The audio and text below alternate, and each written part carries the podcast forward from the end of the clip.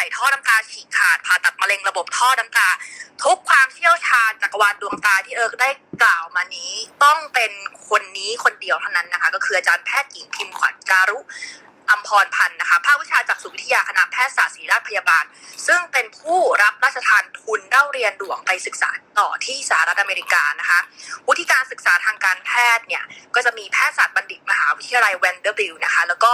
ศิลปศาสตร์บัณฑิตสาขาชีวเคมีเกียรตินิยมจากมหาวิทยาลัยฮาร์วาร์ดนะคะ แล้วก็การศึกษาต่อยอดเนี่ยก็ยังมีในเรื่องของจักษุวิทยามหาวิทยาลัยวิสคอนซินนะคะ จากอเมริกาเช่นกันศัลยกรรมจักษุตกแต่ง และเสริมสร้างมหาวิทยาลัยมิชิแกนจากอเมริกาเช่นกันนะคะ แล้วก็ได้รับวุฒิบัตรผู้เชี่ยวชาญทางด้านจักษุวิทยาจากสหรัฐอเมริกานะคะ แล้วก็ความชำนาญเนี่ยก็เป็นเรื่องของดวงตาทั้งหมดที่เอิร์กได้กล่าวมาเลย ซึ่งมันมีเยอะมากๆนะคะ แล้วก็อีกท่านสายตัดจวิทยานะคะก็จะมาในรูปแบบปัญหารอบดวงตาที่เราไม่ต้องผ่าตัดนะคะนั่นคืออาจารย์แพทย์หญิงสนวลัยรักชาตินะคะแพทยศาสตร์บัณฑิตเกียรตินิยมอันดับ2คณะแพทยศาสตร์จุฬาลงกรณ์มหาวิทยาลัยนะคะวิทยาศาสตร์มหาบัณฑิตจุฬาลงกรณ์มหาวิทยาลัยเล่นเช่นกันนะคะแล้วก็ปริญญาโทด้านตัดจวิทยานะคะและอบรมเฉพาะทางด้านตัดจศัลยศาสตร์โรงพยาบาลศิริราชแล้วก็เป็น speaker ผู้เชี่ยวชาญทางด้านการใช้สาร botulinum toxin และฟิลเลอร์ทั้งในและต่างประเทศด้วยค่ะ สวัสดีคุณหมอทั้งสองท่านค่ะสวัสดีค่ะ อ่าวันนี้ก็จะมีการพูดถึงเรื่องตายาวกันนิดนึงเพราะถือว่ามันเป็นเรื่องใหม่มากสำหรับในเรื่องของเอ่อในขับเฮาส์นี้นะคะ แล้วก็เพิ่งรู้ว่าเรื่องตาเนี่ยมีเยอะมากกว่าในเรื่องของความสวยงามนะคะ ทีนี้ในเรื่องวันนี้ที่เราจะคุยกันเนี่ยจะเป็นเรื่องของการเจาะลึกนะคะในเรื่องของสองการผ่าตัดก่อน วันนี้จะคุยกันถึงเรื่องของการทำตาสองชั้น และการแก้ปัญหาหนังตาตกหย่อนคล้อย แต่สำหรับใครที่มีปัญหาเกี่ยวกับเรื่องตานะคะ ในสิ่งที่เอิร์กได้พูดไปทั้งหมดไม่ว่าจะเป็นตาโปนหรือเงี้ย อาจจะสามารถยกมือขึ้นมาถามคุณหมอพิมพ์ขวัญได้เลยนะคะ อันนี้ก็ไม่ติดเหมือนกันนะคะสำหรับคำถามแรกเนี่ยก็จะขอประเดิมด้วยตาสองชั้นเนี่ยเรามีเทคนิคการผ่าตัดอะไรบ้างในปัจจุบันเดี๋ยวเอิร์กแอบจะบอกก่อนว่า จริงๆ เอิร์กมี plan ที่จะทำตาเหมือนกันก่อนที่จะรู้จักคุณหมอพิมพ์ขวัญนะคะก็ที่เกาหลีเขามีทั้งหมดประมาณร้อยกว่าเทคนิค ทีนี้อยากจะรู้ว่าในความเป็นจริงเนี่ยหมอไทยหรือว่าหมอไทยที่ไปจบอเมริกาหรือในอเมริกาเนี่ยเขามีเทคนิคการผ่าตัดตาสองชั้น แบบไหนบ้างค่ะ และมีกี่วิธีค่ะ เชิญคุณหมอพิมพ์ขวัญค่ะ อย่างที่คุณเอิร์กบอกนะคะ ว่าจริงๆแล้วเทคนิคของการทำตาสองชั้นเนี่ยมีหลากหลายมากมายนะคะ ซึ่งมันก็จะเรียกว่าเป็น variation ของสามเทคนิคหลักๆที่แตกต่างกันนะคะ ก็คือเทคนิคแรกเนี่ยก็คือแผลน้อยที่สุดเป็นการผ่าสามจุดเย็บบริเวณเปลือกตาเพื่อทำให้เกิดชั้นตาขึ้น นะคะ อย่างที่สองเนี่ยก็คือ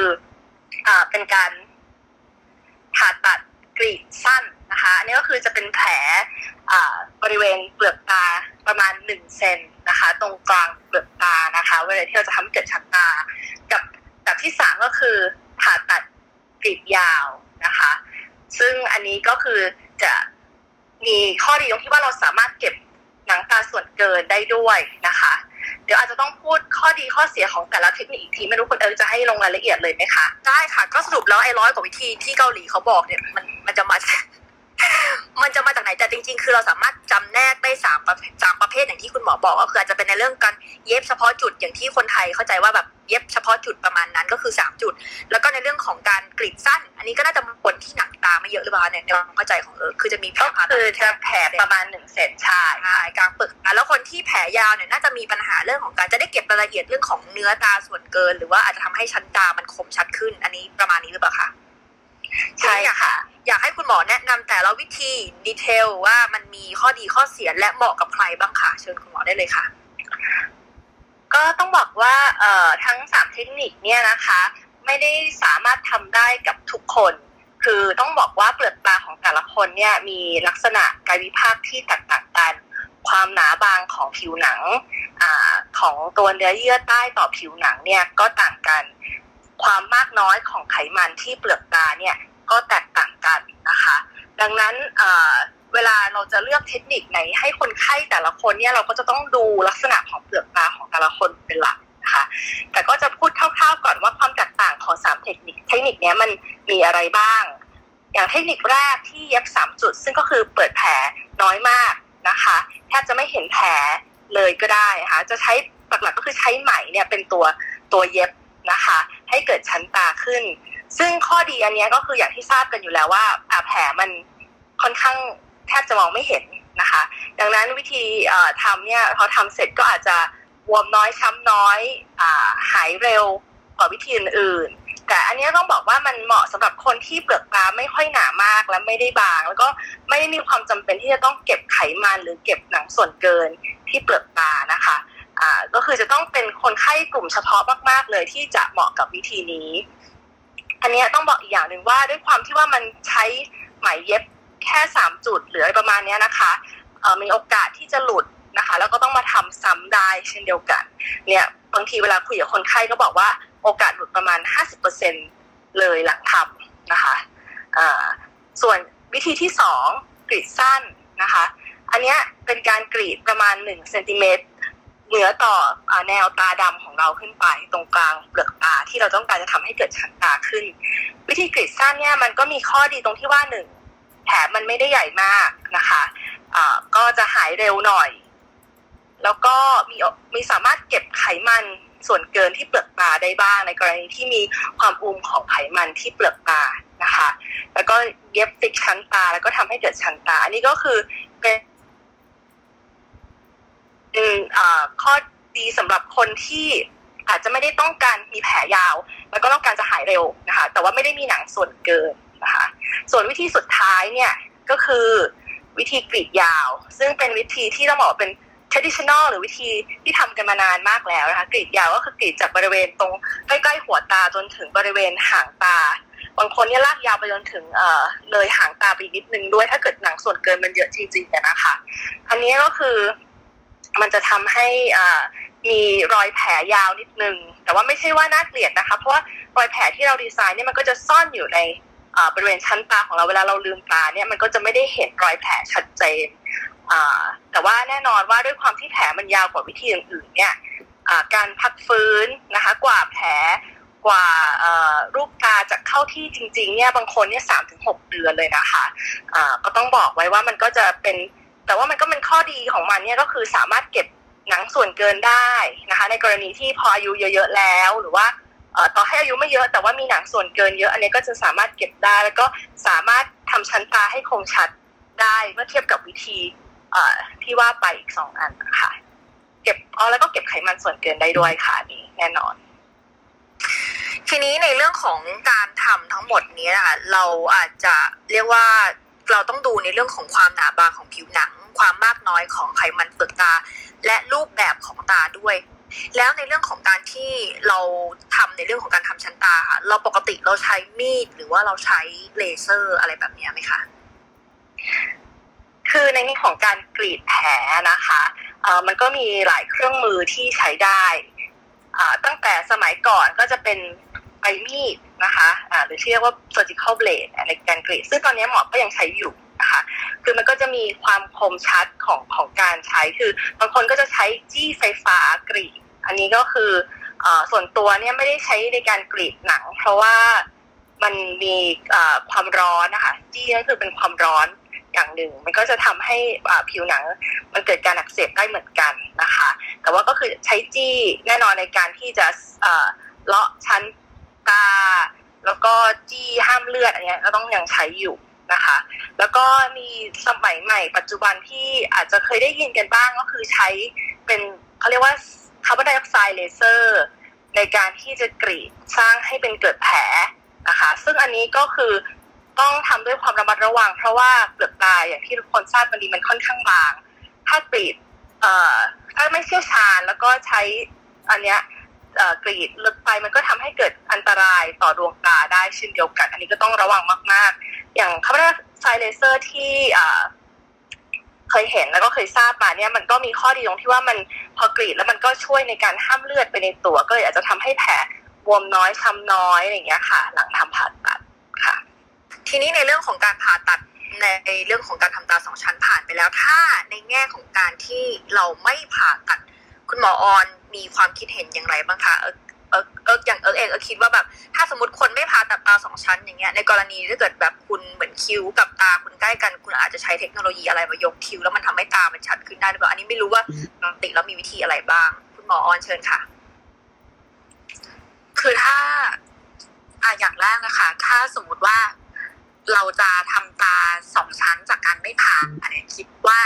ยากถ้าเขาไม่ได้มีชั้นหลบในอยู่แล้วอะเพราะว่าการที่เราจะใช้พวกเทคโนโลยีอะค่ะ มันจะใช้ลักษณะคือให้ความร้อน หรือไปคลายกล้ามเนื้อแล้วให้มันยกหนังตาที่มันตกลงมาเหมือนเป็นคนหลบใน ชั้นหลบในใช่ไหมคะชั้นแรกมันจะปิด เพราะฉะนั้นพอเรายกขึ้นอะเราเห็นชั้นตาเขา อันนี้คืออันที่พวกที่ไม่ผ่าสามารถทำได้ นะคะ ทีนี้พวกเทคโนโลยีมันก็สามารถจะยกคิวได้ มันก็จะมีตัวที่ให้พลังงานความร้อน แล้วมันทำให้คอลลาเจนมันหดตัว เหมือนเราทำอาหารเอาเนื้อหมูไปจี่ในกระทะแล้วมันหดอย่างเงี้ยค่ะอ่าลักษณะอย่างนั้นอะคือทำให้คอลลาเจนมันหดตัว แล้วสักพักหนึ่งเนี่ยถ้าความร้อนมันมากพอ มันจะเกิดการสร้างผิวใหม่สร้างคอลลาเจนใหม่ มันก็จะดึงแบบชั้นหนังตาขึ้นได้นะคะ แต่ว่า มันก็จะขึ้นได้ในระดับแบบโอ้ไม่ได้เยอะเหมือนกัน ไปทำศัลยกรรมเลย คืออย่างอ่ามันก็จะมีเครื่องที่เป็นอ่าขอพูดชื่อแบรนด์แล้วกันนะคะ Ulthera เขาก็มี study ว่ามันก็สามารถจะยกได้ประมาณ1-2มิลซึ่งถ้า1-2มิลเทียบกับการไม่ผ่าเนี่ยโดยส่วนตัว เนื่องจากพื้นที่รอบตาเนี่ยมันเล็กๆเนาะก็ถือว่ามันมันยกได้เยอะพอสมควรเลยนะคะ กับเราอาจจะใช้วิธีการลักษณะว่าคอมไบ คือไม่ได้รักษาด้วยวิธีเดียว เวลารักษาด้วยสองวิธีเนี่ย ผลมันจะหนึ่งบวกหนึ่งมันจะไม่เท่ากับสองมันจะเยอะกว่านั้น ยกตัวอย่างเช่น ใช้เครื่องมือให้ความร้อน ให้คิ้วมันยกขึ้นหนังตาดูเปิดขึ้นระดับหนึ่ง เราก็สามารถจะฉีดตัวโบท็อกหรือโบทูลินุมท็อกซินเนี่ย ให้คิ้วมันยกขึ้น ให้หางตามันคลาย ชั้นตาก็จะดูเปิดมากขึ้น อันนี้คืออันที่ไม่ผ่าสามารถจะทำได้ นะคะระหว่างนี้นะคะ มีคนเข้ามาเรื่อยๆ แล้ว อยากจะให้คุณหมอเล่าถึงความสำคัญของผิวบริเวณรอบดวงตานิดนึงว่ามันมีความสำคัญอย่างไรบ้าง และมีข้อระวังหรือควรดูแลอย่างไรบ้างค่ะ คุณหมอออนค่ะ ค่ะ ก็ผิวรอบดวงตานะคะ ผิวรอบดวงตาเนี่ยเป็นผิวที่พิเศษกว่าตรงอื่น เพราะว่าผิวรอบดวงตาเนี่ยมันจะบางค่ะ บางมาก ๆ อย่างสมมุติว่า เอ่อผิวตรงอื่นที่เราจับแล้วมันหนาๆเนี่ยมันอาจจะเป็น ผิวหนังแล้วเป็นชั้นไขมัน แล้วค่อยเป็นชั้นกล้ามเนื้อใช่ไหมคะแต่ถ้าเป็นผิวรอบดวงตาเนี่ย มันจะเป็นผิวหนังแล้วบางคนเนี่ยถ้าไม่มีไขมันเลยก็เจอกล้ามเนื้อเลยอย่างเงี้ยเพราะฉะนั้นผิวบริเวณเนี้ยมันค่อนข้างจะบอบบาง เพราะฉะนั้นเวลาจะทำอะไรไม่ว่าจะล้างหน้า เช็ดเครื่องสำอางทาครีมอย่างเงี้ยก็ต้องแบบเบาๆมือกับอีกอย่างหนึ่งพอมันผิวที่บางนะคะมันก็จะแพ้ได้ง่าย บางอย่างเนี่ย เราทาทั่วหน้าได้ แต่มัน เออถ้าเราไปทาตรงตาด้วยมันจะแพ้รอบตา เราเรียกว่าเอ่อ periorbital dermatitis พวกเนี้ย บางทีเป็น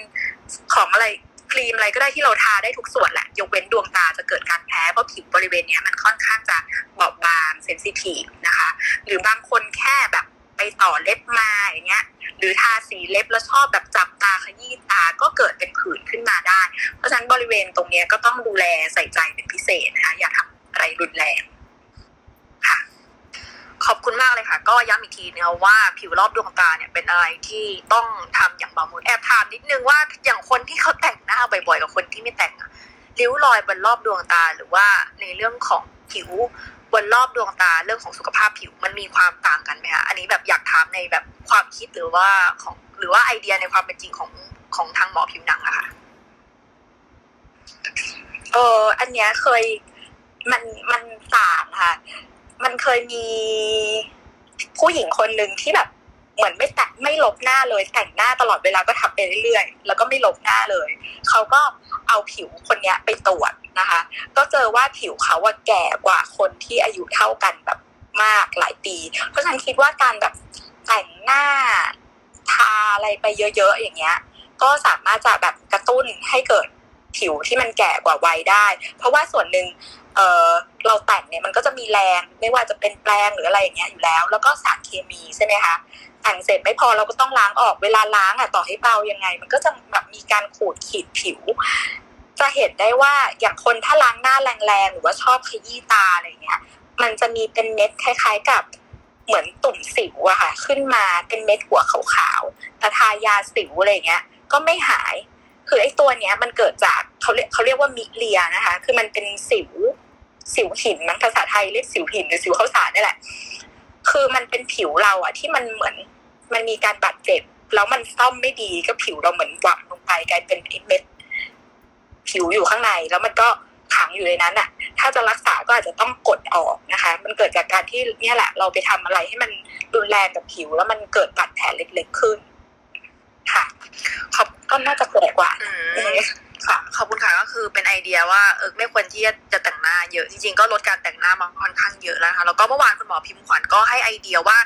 จริง ๆ แล้วคนที่แต่งหน้าทุกคนนะคะนอกจากที่ทำความสะอาดรอบดวงตาแล้วเนี่ยควรจะมีอุปกรณ์ทำความสะอาดในเรื่องของต่อมไขมันบริเวณแบบเอ่อเรียกว่าเปลือกตาด้านในอะไรตรงแบบเหมือน inliner eyeliner ในภาษาแต่งหน้า ก็จะช่วยในเรื่องของการ ลดการอุดตันในตรงนี้มากขึ้นนะคะ ซึ่งสามารถซื้ออุปกรณ์ได้ที่ร้านขายยานะคะ แล้วก็ทีนี้เราจะกลับมาที่ปัญหาในเรื่องของการผ่าตัดกันต่อ แล้วก็เห็นแอบเห็นคนยกมือนะคะเดี๋ยวรอสักครู่เดี๋ยวจบในเรื่องของคำถามคุณหมอแล้วเดี๋ยวจะ ให้คุณหมอกลับมาตอบคำถามนะคะ วันนี้ก็ย้ำกันอีกครั้งนะคะ ทุกคนสามารถที่จะถามได้ทุกคำถามเกี่ยวกับดวงตา เพราะว่าเราวันนี้เรามีผู้เชี่ยวชาญเกี่ยวกับ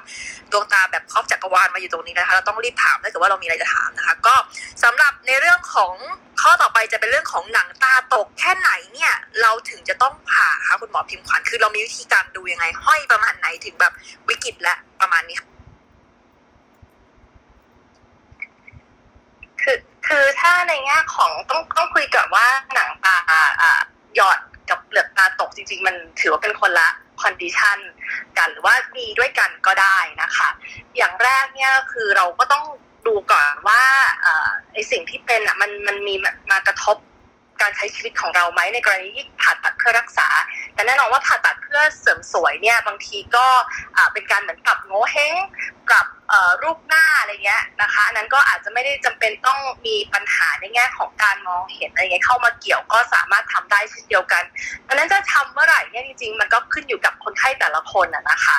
อ่าจะอาจจะแยกเป็นสองกลุ่มละกันในคนไข้ที่อาจจะยังอายุไม่เยอะ กับคนไข้ที่อายุมากขึ้นแล้วนะคะ เกินแบบ 40 ปีขึ้นไปอะไรเงี้ยก็ต้องบอกว่าอายุที่มากขึ้นเนี่ยมันก็มีผลกับ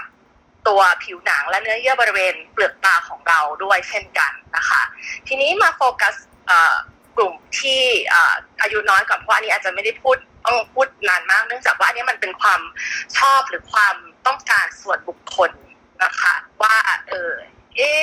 แบบอยากปรับชั้นตาอยากจากชั้นเดียวอยากมีสองชั้นอย่างเงี้ยค่ะ อันนี้ก็คือส่วนใหญ่ก็คือจะเป็นในแง่ของคนไข้ที่มาเรื่องของความสวยงาม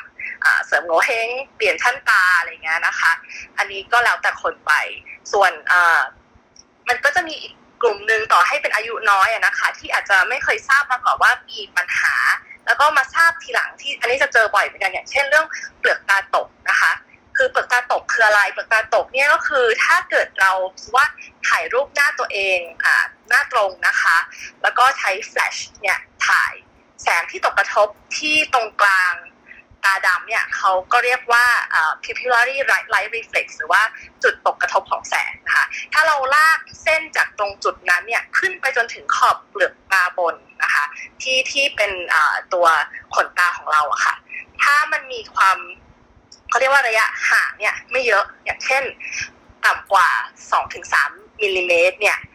อันเนี้ยก็อาจจะเป็นภาวะของเรื่องเปลือกตาตกได้ เปลือกตาตกเนี่ยก็จะมีความเกี่ยวข้องกับเรื่องตำแหน่งของกล้ามเนื้อหรือความแข็งแรงของกล้ามเนื้อที่ใช้ในการเปิดเปลือกตา อันนี้ค่ะก็อาจจะต้องมาดูกันอีกทีว่า คนไข้ เนี่ยมีปัญหาตรงนี้ไหม เพราะว่าอันนี้มันไม่ใช่แค่เรื่องของการทำตาสองชั้นแหละ แต่มันจะเป็นการ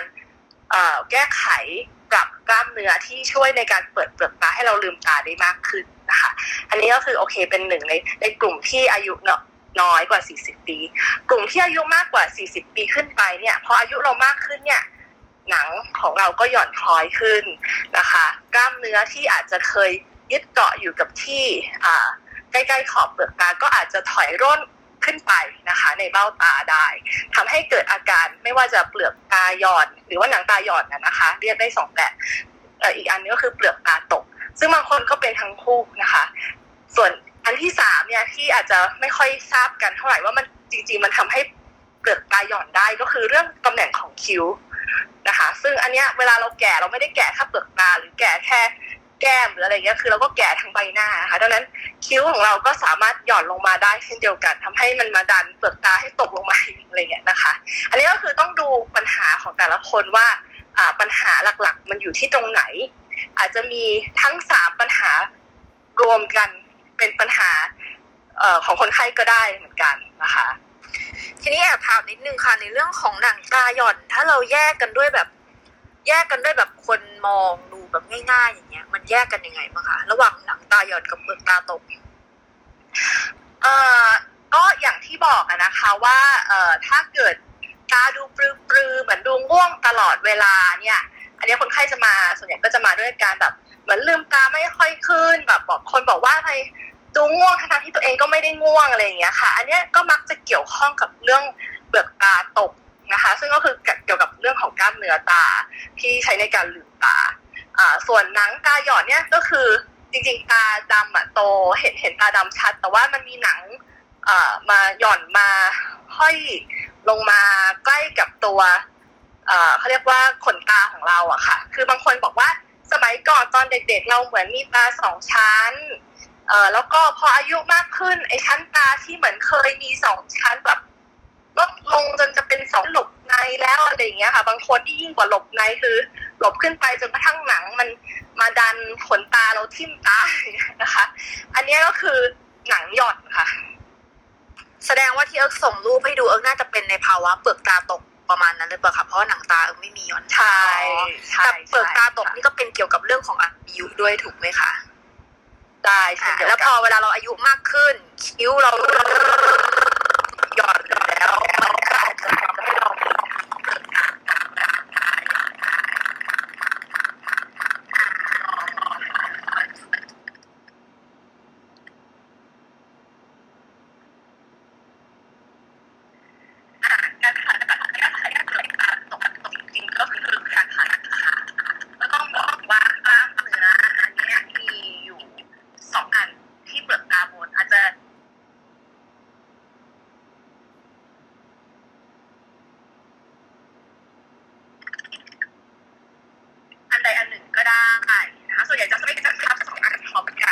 ราะวิธีการทำมันค่อนข้างแตกต่างกัน ถ้าจะกระชับกล้ามเนื้อมัดใหญ่เนี่ยอ่าส่วนใหญ่เราก็มักจะเปิดกรีดเหมือนกรีดทำตาสองชั้นเลยอะค่ะค่ะรอยแผลเดียวกันก็คือตรงรอยพับของชั้นตานะคะอ่าเข้าไปอ่าต้องบอกว่าเปลือกตาเนี่ยมีทั้งหมดเจ็ด layer เจ็ดชั้นนะคะอย่างที่คุณหมอออนพูดไปแล้วบ้างนะคะ ก็คือมีผิวหนังนะคะ ส่วนใหญ่เราจะไม่มีเขาเรียกว่า subcutaneous tissue หรือว่าแบบเนื้อเยื่อใต้ผิวหนังเท่าไหร่ต่อ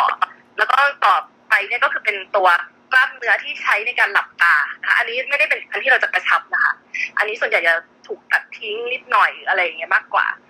ถัดไปก็คือเป็นชั้นที่เรียกว่าเซปตัมหรือว่าเป็นคล้ายๆเอ็นนิดหนึ่งนะคะใต้ต่อนั้นก็คือตัวไขมันที่แบบเหมือนทำให้เปลือกตาอูได้ค่ะใต้ต่อไขมันเนี่ยค่ะ คือตัวกล้ามเนื้อตา ก็ถ้าฟังมาแล้วก็จะรู้สึกว่าเฮ้ยมันหลายชั้นจังเลยอะไรเงี้ย ก็คือกว่า จะเคลื่อนเข้าไปถึงเปลือกชั้นชั้นของกล้ามเนื้อตาเนี่ยได้เราก็ต้องผ่านเข้าไปหลายชั้นดังนั้น จริง ๆ ก็คือจะต้องเป็นคนที่ค่อนข้างรู้จากการวิพากษ์ของเปลือกตาให้ให้ดี เพราะว่าการหากล้ามเนื้อมัดนี้ก็ไม่ได้ง่ายนะคะ อ่า แล้วพอเราเจอกล้ามเนื้อมันนี้เราก็สามารถกระชับกล้ามเนื้อให้เข้ามาเกาะอยู่ที่ตรงแผ่นเปลือกตาใกล้ๆกับขนตาของเราได้ ก็ทำให้มันสามารถลืมตาได้มากขึ้นนะคะ อันนี้คือวิธีที่ ที่หนึ่งในการกระชับกล้ามเนื้อมัดใหญ่ วิธีที่สองก็คือแบบไม่เปิดแผลข้างนอกค่ะ เราต้องการกระชับกล้ามเนื้อมัดเล็ก ซึ่งอยู่หลังต่อกล้ามเนื้อมัดใหญ่ทีหนึ่งดังนั้นเวลาเข้าเนี่ยเราจะเข้าด้วยกันพลิกเปลือกตาขึ้นมานะคะ แล้วก็ผ่านทางเยื่อบุตานะคะซึ่งเป็นชั้นสุดท้ายที่รองรองติดติดกับตัวลูกตาเรานะคะอ่าปิดฐานทางเยื่อบุตา แล้วก็เอากล้ามเนื้อ มัดเล็กเนี้ยพร้อมกับเยื่อบุตากระชับออกไปนะคะ แล้วก็เย็บเย็บปิด อันนี้ก็คือเป็นวิธีการผ่าตัดเหมือนกระชับกล้ามเนื้อโดยที่ไม่มีแผลเป็นข้างนอก แต่ว่าก็ไม่ใช่ว่าทุกคนจะทำเทคนิคนี้ได้ เพราะว่าส่วนใหญ่เวลาเราประเมินคนไข้ก่อนมาทำเทคนิคนี้เราจะให้เขาหยอดยาที่เป็นยาขยายม่านตาเนี่ยค่ะ แต่ว่ามันมีฤทธิ์ในการที่ไปกระตุ้นเส้นประสาทที่มา กระตุ้นไอ้กล้ามเนื้อมัดเล็กอีกทีหนึ่งเพราะฉะนั้นพอหยอดยาแล้วตาโตเนี่ยก็ส่วนใหญ่ก็จะสามารถทำวิธีผ่าตัดแบบไม่มีแผลข้างนอกได้ค่ะ อันนี้ก็คือเป็นสองวิธีหลักถูกไหมคะ ใช่ค่ะ ค่ะเอ่อแล้วในเรื่องของการผ่าตัดเรื่องหนังตาก่อนที่จะไปเรื่องหนังตาหยอดแป๊บนึงนะคะ เปลือกตาเนี่ยมีเจ็ดชั้นเดี๋ยวเอิร์กเรียงใหม่เพิ่มนับได้ห้าตะกี้คือเรื่องของผิวหนัง กล้ามเนื้อที่ใช้ในการเปิดตา มีเอก็หลับตาค่ะ อ๋อ มีทั้งเปิดตาและหลับตาที่เรานับแยกกัน มีสามกล้ามเนื้อค่ะ แต่ว่าอันที่เรากระชับเนี่ยจะเป็นสองในสามเพราะว่าอันอันหลับตาเราไม่กระชับเพราะมันทำให้ตาหลับอืมทีนี้เอิร์กนับได้ผิวหนังกล้ามเนื้อใช้ในการเปิดตาหลับหลับตาหลับหลับตาหลับตาก่อนนะคะอ๋อหลับแล้ตาวก็ก่อนอ่าแล้วก็เป็นเอ่อเขาเรียกว่าคล้ายๆเอ็นบางๆเรียกเซปตัมนะคะค่ะแล้วก็ไขมันไขมันแล้วไขมันกล้ามเนื้อตาแล้วก็กล้ามเนื้อมัดใหญ่ กล้ามเนื้อมัดเล็ก แล้วก็เยื่อบุตาค่ะอืมโอเค ขอบคุณนะคะ ทีนี้อยากจะถามเรื่องของวิธีการแก้ไขปัญหาเปลือกตาหย่อนค่ะ ว่ามีกี่วิธีค่ะอ่าจริงๆ การแก้ไขเปลือกตาหย่อนหลัก ๆ ก็คือเราอ่าจะตัดหนังส่วนเกินออก อันนี้ก็คือเขาเรียกว่า concept หลัก ๆ เลยนะคะ เพราะถ้าหย่อนก็คือหย่อนจากหนัง อ่าส่วนใหญ่นะคะ ซึ่งทีก็ต้องมาดูว่าไอ้หนังที่หย่อนเนี่ยมันเป็นหนังที่เปลือกตาจริงหรือเปล่า หรือมันเกิดจากที่คิ้วตก ซึ่งถ้าเกิดอ่าหย่อนจากแค่เปลือกตาอย่างเดียวเราก็มักจะวัดดูว่าไอ้ผิวหนังส่วนเปลือกตาเนี่ยมันมีสักกี่มิลลิเมตร คือในคนปกติก็จะมีประมาณ 20มิลลิเมตรนะคะคือถ้าเรามีเกินกว่า 20มิลลิเมตรมันก็สามารถตัดในส่วนที่เกินออกมาได้นะคะ ปัญหาคืออย่าตัดเยอะเกินไป เพราะว่าถ้าตัด เยอะเกินไปเนี่ยมันทำให้หลับตาไม่สนิทนะคะ แล้วก็มีปัญหาในระยะยาวได้คือตาแห้งอาจจะกระจกตาอักเสบติดเชื้อได้ด้วย คือ คือต้องบอกว่า เคยเคยเจอคนไข้ที่ไปทำตามา แล้วมีปัญหาเหล่านี้ค่ะ แล้วก็ถ้าต้องแก้เนี่ยโอ้โหมันลำบากมากเลยนะคะ เพราะต้องไปเอาเนื้อเยื่อแบบผิวหนังส่วนอื่นมาแปะวางบนเปลือกตาเพื่อแก้ให้เขาหลับตาให้ได้สนิทเงี้ยค่ะ อันนี้คือแบบ เอ่อทำแล้วก็อาจจะไม่ได้สวยอย่างที่อยากได้ด้วยอะไรอย่างเงี้ยนะคะก็คือในเรื่องของการเอ่อจัดการเรื่องหนังตาหย่อนเนี่ยก็ง่ายๆเลย คือเราตัดทั้งส่วนเกินออกแต่ว่าอาจจะต้องดูปริมาณนิดนึงค่ะ ทีนี้ค่ะเอ่อแอบถามเพิ่มเติมในเรื่องของการผ่าตัดเดี๋ยวเดี๋ยวก่อนที่จะไปในเรื่องของของตรงนั้นน่ะถามคุณหมอออนนิดนึงว่าในเรื่องของหนังตาหย่อนอย่างเงี้ยเรามีเทคโนโลยีอะไรแก้ไขได้ไหมคะ หรือว่าเปลือกตาตกค่ะ ด้วย ไม่ใช่หรือว่าและว่าและเปลือกตาตกค่ะเปลือกตาตกค่ะ คือถ้าถ้าเป็นเรื่องหนังหย่อนในลักษณะของทางปอผิวหนังนะคะ เราก็จะใช้เป็นพวกเทคโนโลยีที่มันทำให้เกิดมีการสร้างเนื้อเยื่อมีคอลลาเจนใหม่ขึ้นมา เพราะฉะนั้นมันก็จะมีเทคโนโลยีหนึ่งที่มันสามารถจะทำได้จนชิดขอบขนตาค่ะ ก็คือตัวของ Thermage แต่เทคนิคการทำเนี่ย มันจะต้องมีการใส่คอนแทคเลนส์พิเศษ เพื่อจะป้องกันตัวของลูกตาเรา เพราะว่ามันมันจะเป็นคลื่นความถี่วิทยุที่ลงลงไปแล้วลงค่อนข้างลึกเราก็ต้องมีการแบบปกป้องลูกตาเราให้ดีนะคะ ตัวเนี้ยก็เหมือนที่อธิบายไปช่วงแรกว่า เวลาเราให้ความร้อนไปมันเกิดการสร้างคอลลาเจนใหม่เพราะนั้นมันจะมีการหดตัวของผิว มันก็จะทำให้หนังตาหย่อนๆเนี่ยดีขึ้นได้ หรือถ้าอีกอย่างหนึ่ง อะถ้าเราไม่ทำบริเวณรอบดวงตา เราก็ใช้วิธีของการยกคิ้ว ซึ่งมันก็จะมีเครื่องที่สามารถจะยกคิ้วได้ พอมันเหมือนพยุงคิ้วขึ้นหนังตาที่มันดูปิดปิดๆดูตกตกๆเนี่ยมันก็จะถูกแบบยกขึ้นไประดับหนึ่ง ก็คือตัวของตัวอัลเทล่านะคะ อันนี้เป็นอันที่ช่วยได้ หรือบางคนอันนี้อันนี้ขอพูดไปถึงหนังตาล่างแล้วกันเนาะหนังตาล่างเนี่ยบางคนจะเห็นว่ามันเหมือนแบบเป็นริ้วรอยเหมือน สารสารๆกันเหมือนทุ่งนาที่มันขาดน้ำอะนึกออกใช่ไหมคะอะพวกเนี้ยเวมัลานก็คือแต่งหน้าแล้วมันคอลลาเจนจะเป็นที่มันร่องๆเสื่อมเออเป็นร่องๆ เราก็สามารถจะใช้พวกกลุ่มเลเซอร์ก็ได้เนาะเลเซอร์มันก็มีความร้อนเหมือนกัน แล้วก็มีการแบบเหมือน เออเขาเรียกอะไรอะเกลี่ยผิวด้านบนนะคะทำให้ริ้วรอยมันน้อยลง แล้วก็กระตุ้นคอลลาเจนจากข้างล่าง มันก็จะช่วยให้ริ้วรอยพวกนี้ดีขึ้น แต่พอดีว่าอะเลเซอร์ ถ้าสมมติจะทำเปลือกตาบนเนี่ยมันก็ค่อนข้างเสี่ยงพอสมควร เราก็อาจจะต้องถ้าสมมติจะทำอย่างเงี้ยเราก็อาจจะต้องใส่คอนแทคเลนส์เป็นแบบโลหะเพื่อจะป้องกัน เพราะฉะนั้นส่วนมากเนี่ยเลเลเซอร์อาจจะไม่ค่อยนิยมทำเปลือกตาบนสักเท่าไหร่ส่วนมากจะทำเป็นด้านล่างนะคะ เปลือกตาด้านล่างที่เป็นริ้วรอยเยอะๆอันนี้ก็จะเป็นแนวที่ที่ เออไม่ใช้การผ่าทำได้ค่ะ อันนี้ก็หมายความว่าเราสามารถนำเทคนิคตรงเนี้ย ไปใช้ในเรื่องของเปลือกตาตกได้ เพราะว่าจริงๆแล้วคือเราจะทำให้ตามันเปิดขึ้นนั่นแหละอารมณ์ประมาณนั้นเลยป่ะคะที่คุณหมอเล่าให้ฟังใช่ค่ะ คือถ้าคนอยากจะเปลือกตาเปิดเนาะแต่ว่าอาจจะไม่ไม่ได้เหมือนของคุณหมอพิมขวัญนะคะบางคนมันเป็นแบบหนังตามันตก ตาจะหลีหลีปลือปลือย่างเงี้ย อันเนี้ยเราไม่ช่วยช่วยไม่ได้ เพราะเราไม่ได้ไปยุ่งกับกล้ามเนื้อเราเล่นแค่ผิวข้างบน เพราะฉะนั้นคนที่ตาตกตกแบบตาพับซ้อนกันเยอะๆ เนี่ย สามารถจะใช้เครื่องมือทางผิวหนังได้ให้ความร้อนแล้วก็ตุ้นให้มันยกคอลลาเจนมันดูยกขึ้นได้นะคะแล้วก็อีกอันนึงนะ จริง ๆ อันเนี้ยโบท็อกซ์ botulinum toxin นะคะ ก็ช่วยได้เพราะก็เคยมีเคสที่ทำ เหมือนกันยกหนังตาทำให้ที่ดูปิดๆเนี่ยมันดีขึ้น โดยการฉีด แต่ว่ามันต้องฉีดแบบมีวินัยนิดนึงคือสามสี่เดือนฉีดสามสี่เดือนฉีดกันเป็นปีเลยอะแล้วตัวของโบท็อกซ์เนี่ยมันมีการกระตุ้นเซลล์ผิวแล้วทำให้เกิดการหดตัว ผิวคนไข้เนี่ยจะดูแบบเรียบขึ้นเหมือนไปทำเลเซอร์เลยทั้งๆที่ไม่ได้ทำแล้วก็ค่อยๆแบบชั้นตาค่อยๆเปิดขึ้นนะคะ อันนี้ก็ทำได้เหมือนกัน ดี๋ยวเออไปหานะคะเห็นเห็นเห็นด้วยกับหมอออนค่ะ คือจริง ๆ แล้วถ้ามีมันลูกตกนะฮัลโหลได้ยินไหมคะได้ยินครับได้ยินครับคุณหมอ๋ออค่ะเห็นเห็นด้วยกับหมอออนค่ะ เพราะว่าจริงๆแล้วถ้ามันหย่อนไม่เยอะนะคะ ในคนที่แบบอายุน้อยๆอะไรอย่างเงี้ยจริง ๆ การฉีดโบท็อกซ์คือตัวเองก็ก็ฉีดด้วยเหมือนกันนิดหน่อยอะไรเงี้ยเอ่อเป็นการแบบปรับรูปคิ้วให้คนไข้คือยกคิ้วขึ้นเนี่ย มันก็ทำไอ้ตรงหางตาที่มันห้อยๆลงมานิดนึงอะค่ะแบบ ที่มันจะหย่อนตรงหางตาเป็นหลัก เพราะว่าจริงๆต้องบอกว่าคิ้วเราเนี่ยกล้ามเนื้อที่ใช้ในการยกคิ้วมันสแปนแค่สองในสามจากมุมหัวมุมหัวคิ้วที่ทางจมูกอะนะคะไปจนถึงด้านสองในสามของหางคิ้วแล้วหางคิ้วหนึ่งในสามสุดท้ายเนี่ยมันไม่มีกล้ามเนื้อยกขึ้นนะคะ บางทีเราก็แบบเอ่อจะตรงนั้นน่าจะตกก่อน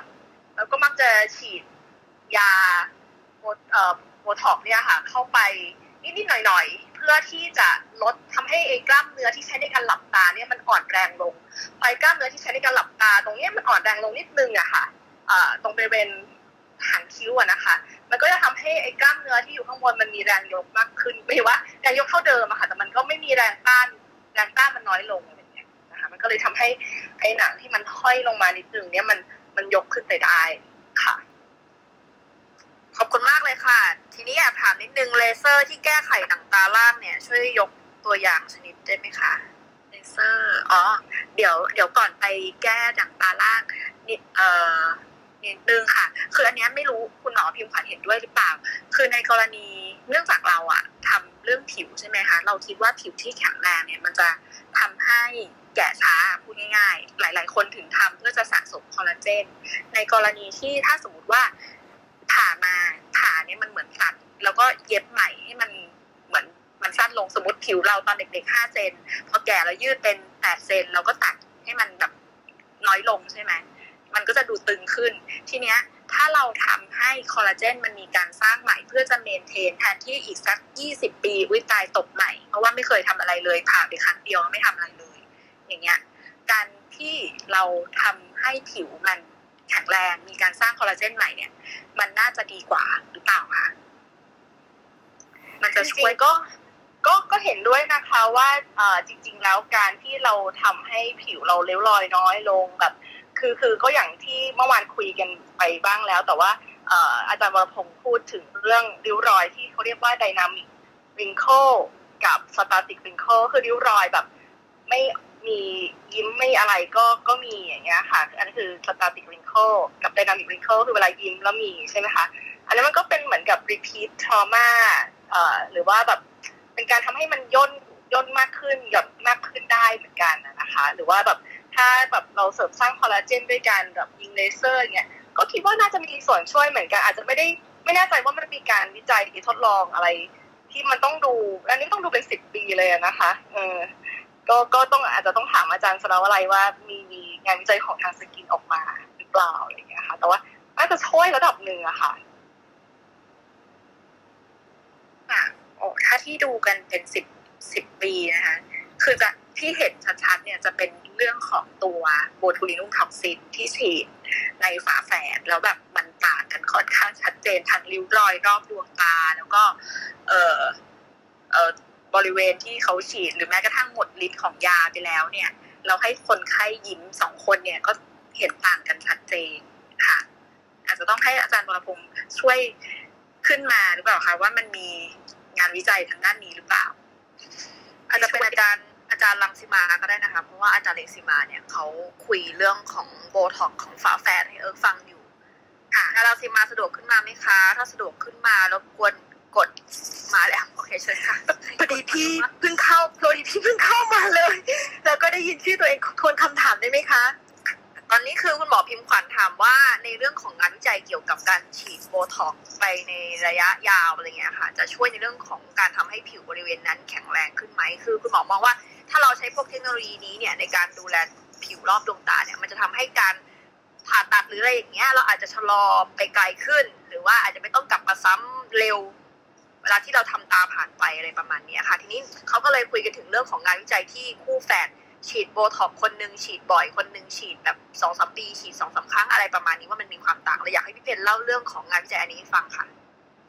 คืออย่างนี้ค่ะ อันนั้นจริงๆ ไม่ใช่ไม่ใช่งานวิจัยมันเป็นมันเป็นการติดตามคนไข้ค่ะ ว่าพอดีมันมีรายงานเคสคู่แฝดที่เป็นแฝดเหมือนเลยนะคะ หน้าตาเหมือนกันเลยเอ่อตามคนไข้สองคน คนหนึ่งเนี่ยเป็นคนที่เขาเรียกว่าดูแลตัวเองหน่อย ฉีด botulinum toxin เป็นประจำแต่ถ้าว่าเป็นประจำไม่ได้หมายความว่าบ่อย ก็ปีหนึ่งสองครั้ง ปีหนึ่งสามครั้งอย่างเงี้ย ต่อเนื่องกันกับอีกคนนึงเนี่ยในเจ็ดปีฉีดสักสองครั้ง ในเคสสองเคสเนี้ยพอเขากลับมาเจอกันอีกมันมีรูปเปรียบเทียบหลังเจ็ดปีผ่านไปเนี่ย คนที่ดูแลตัวเองด้วย botulinum toxin เนี่ยแต่ก็ไม่ได้ฉีดบ่อยหรอกค่ะดูดูลักษณะ อายุน้อยกว่า คือดูเด็กกว่าชัดเจน เสร็จปุ๊บเนี่ย งานไอตัวรายเคสรายงานตัวเนี้ยกลายเป็นว่าพอเวลาผ่านไปอีกหกปี รวมกันกับเจ็ดปีแรกเป็นสิบสามปี คนที่ฉีด botulinum toxin ไปเรื่อยๆ เนี่ย เราเจอว่าเขาใช้ยาที่ลดลงได้ เพราะว่าอาจจะเป็นไปได้ว่ารอยย่นไม่ได้เยอะเท่าเดิม ปริมาณยาที่ต้องการน้อยลง ในขณะที่อีกคนนึงก็ยังฉีดอีกสัก ในอีกเจ็ดปีนี้ฉีดอีกสักครั้งเดียวอะไรอย่างเงี้ยคือฉีดน้อยมาก ปรากฏว่าพอเอาสองคนนี้มาเทียบกันนะสิบสามปีที่มีพฤติกรรมที่แตกต่างกันเนี่ย เราเจอว่าดูลักษณะผิวทั้งทั้งที่ตอนที่เอามาดูเทียบกันเนี่ยตอนนี้คือไม่มีฤทธิ์ของ botulinum toxin นะคะ คือฉีดครั้งสุดท้ายหกเดือน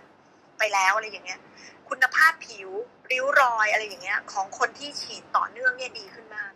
ดังนั้นเนี่ยก็เลยมีการพูดคุยกันถึงเรื่องเกี่ยวกับเเเรื่องเกี่ยวกับ เขาเรียกว่าผลในการป้องกันริ้วรอย ในคนที่ฉีดโบทูลท็อกซินเป็นประจำคราวนี้เนี่ย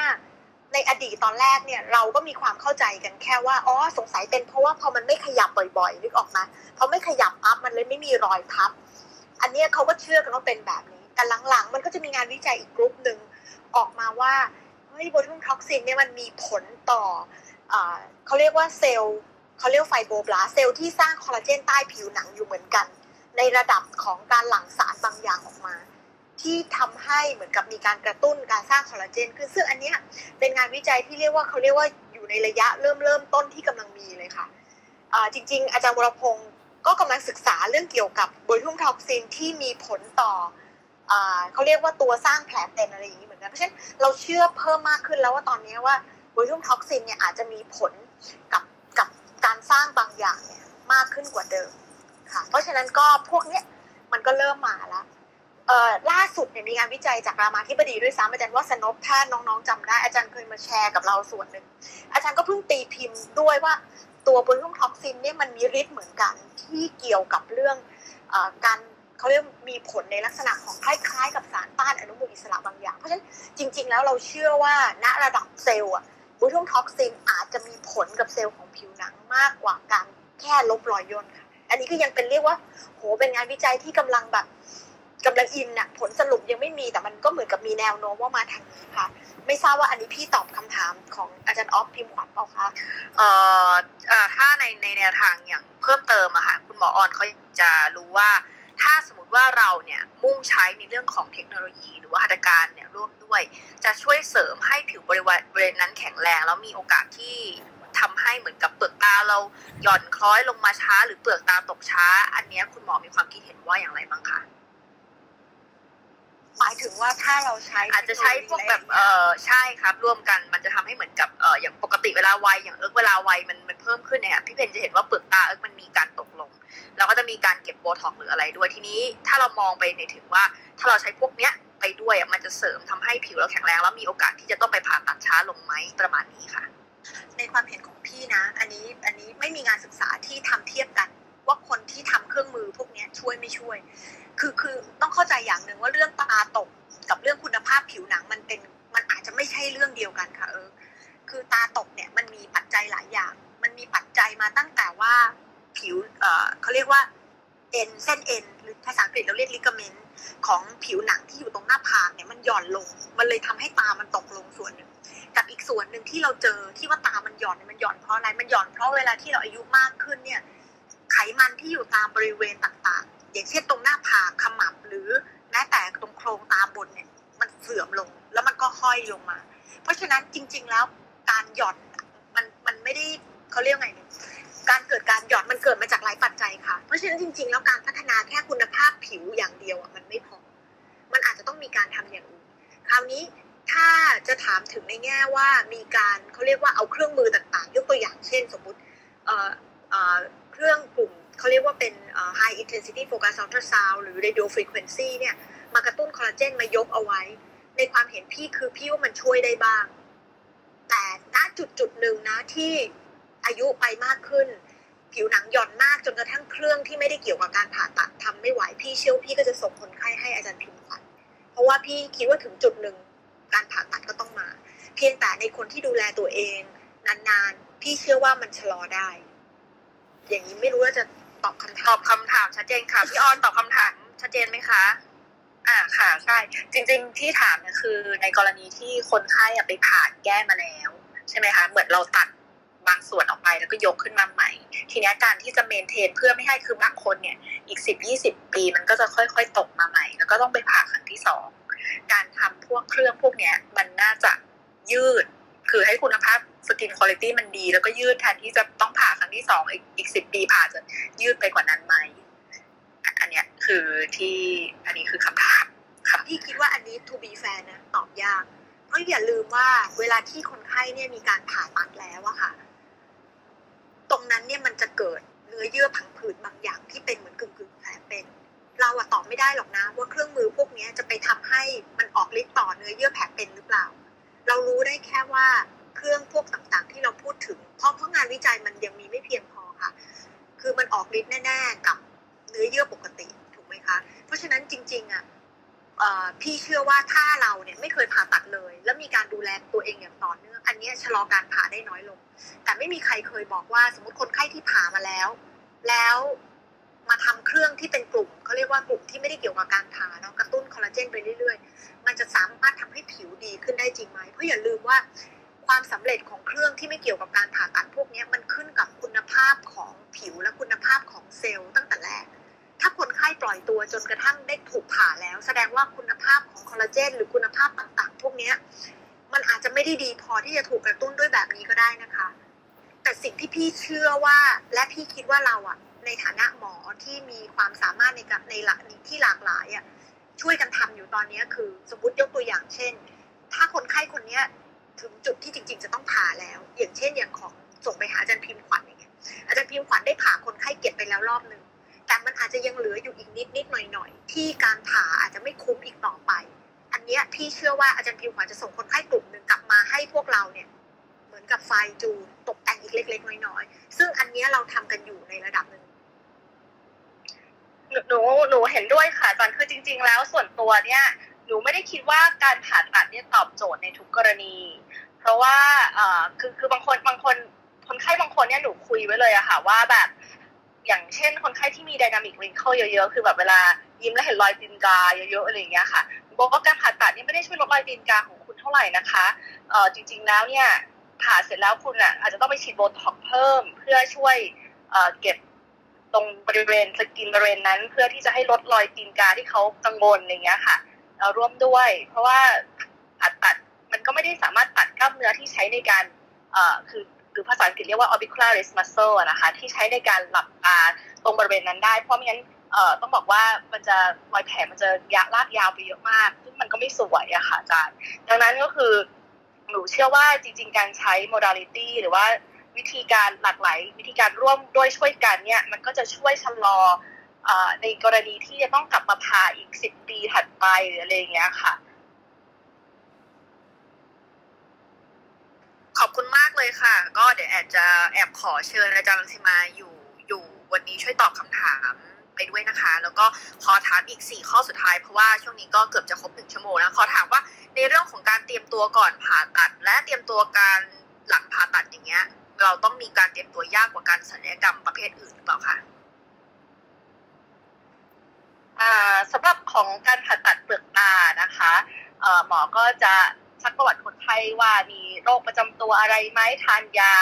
แบบพวกยาละลายริ่มเลือดไหมอย่างเงี้ยค่ะ เช่นแอสไพรินนะคะพวกนี้ก็คือจะต้องหยุดก่อนประมาณอาทิตย์หนึ่งก่อนผ่าในกรณีที่ทานพวกอาหารเสริม วิตามิน คอลลาเจนถังเช่าเห็ดลิ้นจืออะไรเงี้ยค่ะ พวกนี้ก็คือจะแนะนำให้หยุดประมาณ 2 อาทิตย์ก่อนผ่าค่ะ เพราะว่า พวกยาสมุนไพรหรือว่าอาหารเสริมวิตามินบางอย่างมันไปช่วยกระตุ้นทำให้แบบเลือดมันไหลเวียนดี แล้วก็คือพอหลังผ่าตัดมันก็จะมีรอยฟกช้ำบวมนานกว่าปกตินะคะอันนี้ก็คือมักจะให้หยุดก่อนค่ะ ส่วนอย่างอื่นการปฏิบัติตัวก่อนผ่าตัดก็ก็คือใช้ชีวิตเหมือนปกติอะค่ะ แล้วก็วันที่มาผ่าก็แนะนำไม่ให้แต่งหน้ามา เพราะว่าการผ่าตัดเปลือกตาเยจะต้องล้างหน้า แล้วก็ใช้ทำจัดขอบเปลือกตาให้ให้ดีก่อนที่จะเข้าผ่าตัดเพราะไม่งั้นมันก็มีโอกาสที่จะติดเชื้อที่แผลหลังผ่าตัดได้นะคะ ส่วนการปฏิบัติตัวหลังผ่าตัดเนี่ยก็ด้วยความที่ถ้าเกิดมันมีแผลข้างนอกหมายถึงว่าใช้ไหมเย็บเนี่ย เราก็ต้อง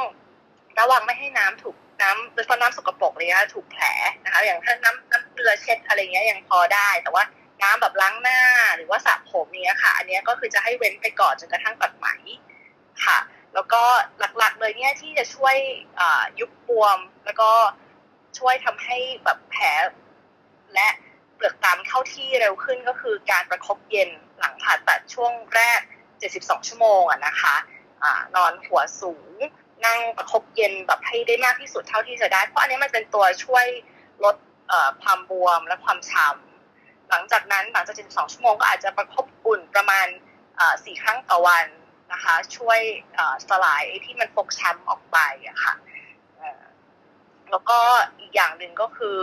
แบบอย่าไปขยี้ตา อย่าไปแบบเหมือนแบบไปยุ่งกับบริเวณที่ผ่าตัดเยอะเพราะบางทีไหมมันหลุดได้เหมือนกันนะคะ ถ้าไปแบบรุนแรงกับมันมากก็คือต้องแบบเบาๆค่ะ เช็ดน้ำเกลืออะไรเงี้ยก็คือเช็ดเบาๆวันละครั้งอะไรเงี้ยค่ะ แล้วหมอก็จะมียาให้ป้าย เป็นแบบขี้ผึ้งที่มีส่วนผสมของยาปฏิชีวนะกับสเตียรอยช่วยป้องกันการที่แผลจะติดเชื้อหรืออักเสบนะคะในแง่ของการปฏิบัติตัวเรื่องอาหารการกินคนไข้จะชอบถามว่าหนูกินอะไรได้บ้างคะเอ่อคุณหมอห้ามว่าหลังผ่าตัดกินไข่ได้ไหมเนี่จริงๆหนูไม่ได้ไม่ได้ห้ามชัดเจนนะคะอาจารย์เรื่องไข่แต่ว่าที่สังเกต เพราะมันมีคนไข้เอ่อคนนึงอะไรเงี้ยค่ะ ที่ที่เหมือนผ่าตัด สองรอบคือรอบแรกเนี่ยก็คือเป็นคนชอบกินชานมไข่มุกอะไรหวานๆอะไรเงี้ยโอ้แผลอักเสบเยอะเหมือนกันค่ะเอ่อแบบแผลจะแดงๆนูนๆแล้วก็ตาจะบวมนานอะไรเงี้ยพอบอกว่าคือคือไปถามสูตรจากหมออีกท่านหนึ่งมาที่สนิทกันเขาบอกว่าให้ลดพวกของเค็มของหวาน เพราะว่าพวกนี้อย่างเค็มมันก็จะดูดน้ำใช่ไหมคะทำให้แบบบวมนานอะไรเงี้ยส่วนหวานเนี่ยมันจะไปกระตุ้นการอักเสบของแผลเพราะต้องบอกว่าผิวหนังคนเอเชียเนี่ย อักเสบง่ายกว่าฝรั่งแบบเยอะมากคือแบบมีโอกาสที่จะเกิดรอยแผลเป็นแผลนูนแดง หลังผ่าตัดต่อให้เราเย็บสวยแค่ไหนดีแค่ไหนเนี่ย คือถ้าเกิดแบบคนไข้ผิวแบบมีความเสี่ยงต่อการที่จะเกิดแผลเป็นง่ายเนี่ยโดยเฉพาะคนเอเชียเนี่ยเป็นมากกว่าฝรั่งเยอะนะคะ ก็ก็ต้องระวังพวกนี้นิดนึงเพราะว่าบอกว่าพอลดหวานอะไรเงี้ยคือผ่าตัดครั้งที่สองหลังทำนี่คือ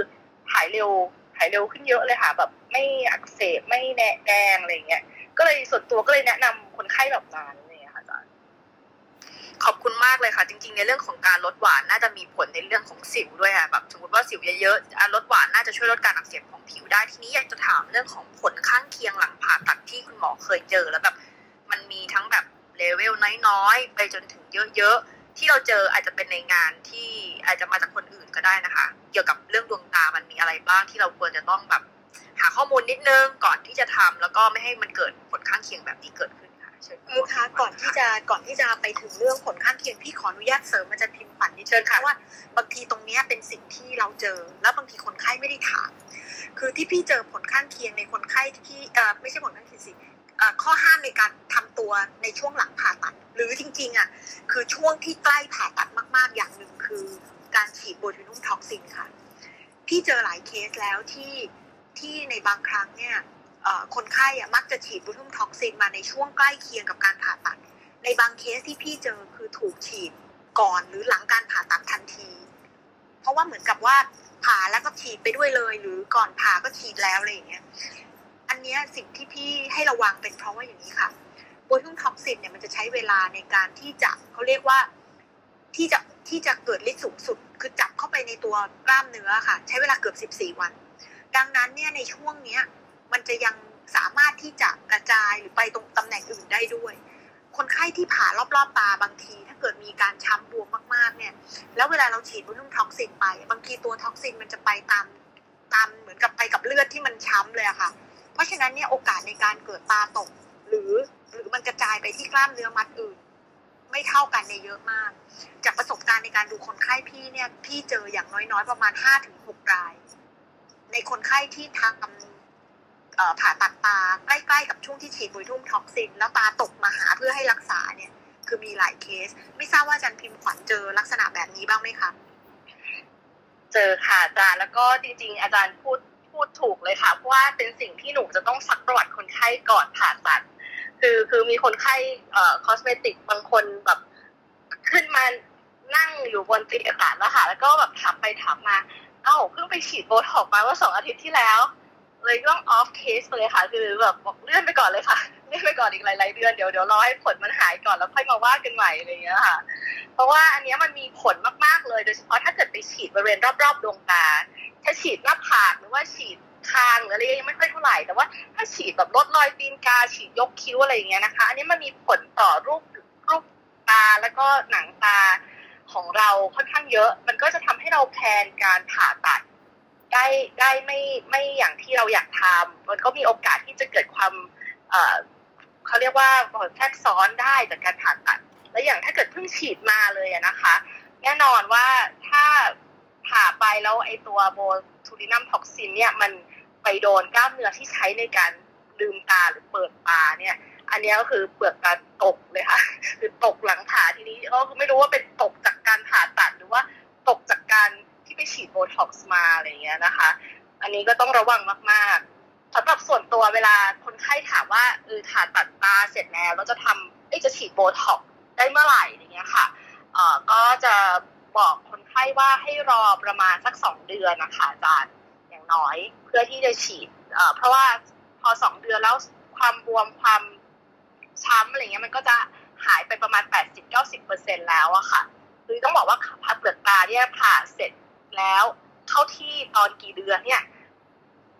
ปกติจะบอกคนไข้ว่าประมาณ 3-6 เดือนนะคะ ขึ้นอยู่กับแต่ละคนไม่เหมือนกันความบวมความช้ำของแต่ละคนก็จะไม่เหมือนกัน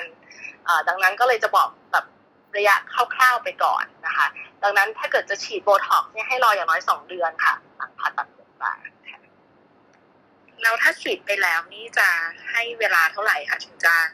ผ่าตัดได้ค่ะ กรณีฉีดก่อนผ่า